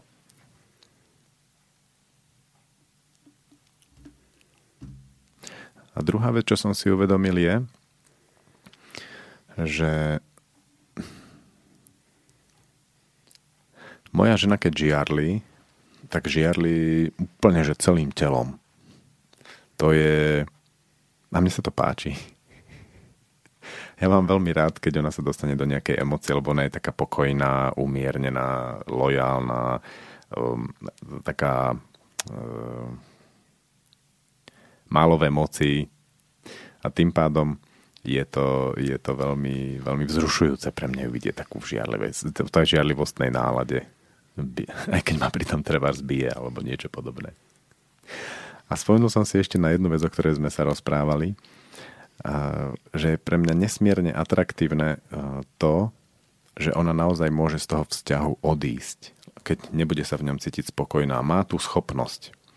Lebo moja prvá žena túto schopnosť nemala. A napriek tomu, že bola atraktívna, mali sme veľa spoločných záujmov a bolo to, aj ľudsky nám to fungovalo, tak práve tá strašná, nekonečná istota toho, že nech urobím čokoľvek a nech sa bude život odobrať akýmkoľvek smerom, ona odo mňa neodíde. Aj keď ani neverím, že to teraz idem povedať, ale asi to poviem, tak vo mne veľa vecí ubilo. Istota... E- pre mňa, pre tú mužskú časť mňa bola smrteľná.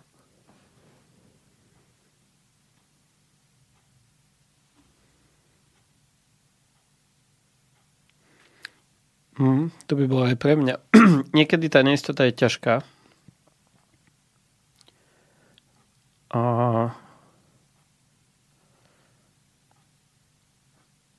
Ale to dáva tomu vzťahu asi taký život.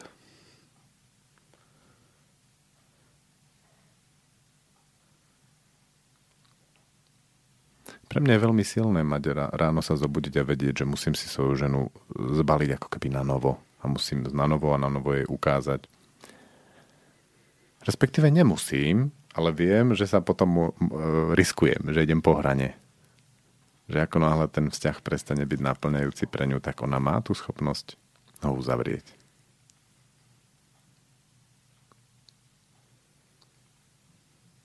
A keď už dokázala rásť, odísť od muža, tak, vie, doká- tak už dokáže aj odísť odo mňa. Tvoja žena vlastne tiež. Mhm, určite by dokázala. Takže vlastne... Hm. Ale myslím, že my muži máme na toto veľmi neomylný inštinkt, že teraz nepomôže, aby poslucháčky začali hovoriť svojim mužom, že to dokážu. Potrebujú to asi aj predviesť. Na druhej strane vieme veľmi dobre vycítiť, kedy žena odíde preto, aby sa ten muž vrátila, zadeklarovala to a kedy je to naozaj.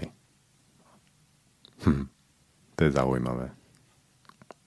V podstate to hovorí o tom, že keď hovoríme, že hľadáme ženy, ktoré sú stabilné, také zodpovedné, isté a neveľmi striedajúce nálady, tak to hovorí skôr o tom, že hľadáme tie svoje matky. Ale, ale matky sú veľmi málo sexy. S tým máme potom niekedy problém.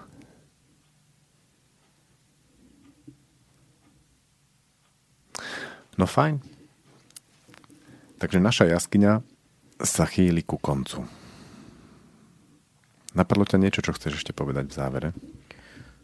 Uh, veľmi nie, lebo ja dvakrát som už tu mal takú tendenciu hovoriť také akože zlaté vety a potom som zistil, že to boli len také mudrovania. A... Počkaj, počkaj, toto ma zaujalo. Ako ty vieš odfiltrovať svoje zlaté múdrosti starých materí, keď ich ideš hovoriť? Ako, ako ti to príde, že toto je zlatá veta a nepoviem ju? No, je to tým, že je nejaká debata a teraz ti príde na um nejaká myšlienka a teraz vieš, že potrebujem to povedať, lebo tým pomôžem ostatným. Že toto bude niečo, čo všetkým pomôže. Tak teraz to poviem takto a budem za múdreho.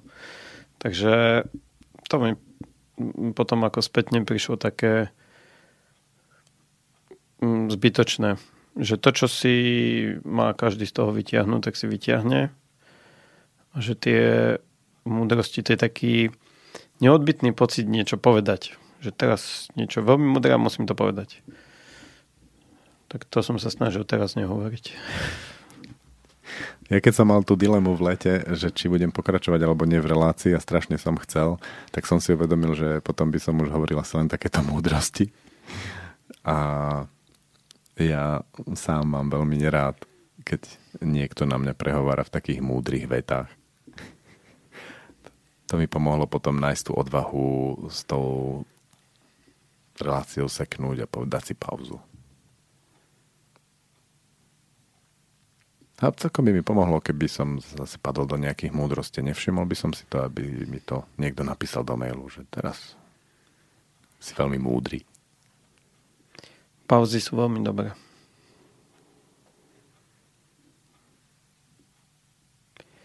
Ty robíš častejšie aj v reláciách také pauzy, že ticho. Máme nejakú technickú poruchu?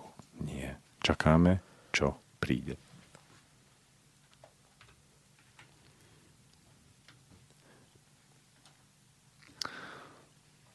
Keby si vlastne povedal, ako...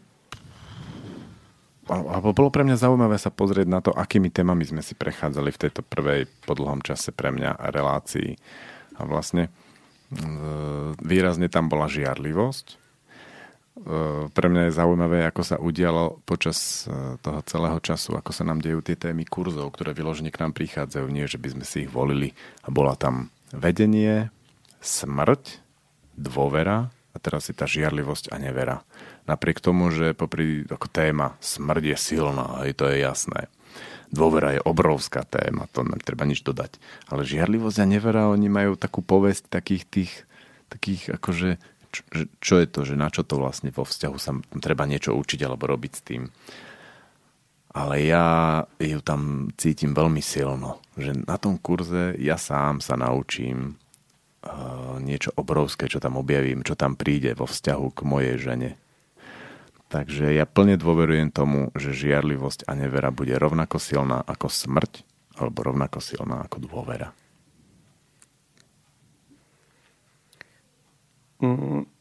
Je to veľmi živá téma. Ja si furt tak hovorím, že mňa sa to netýka.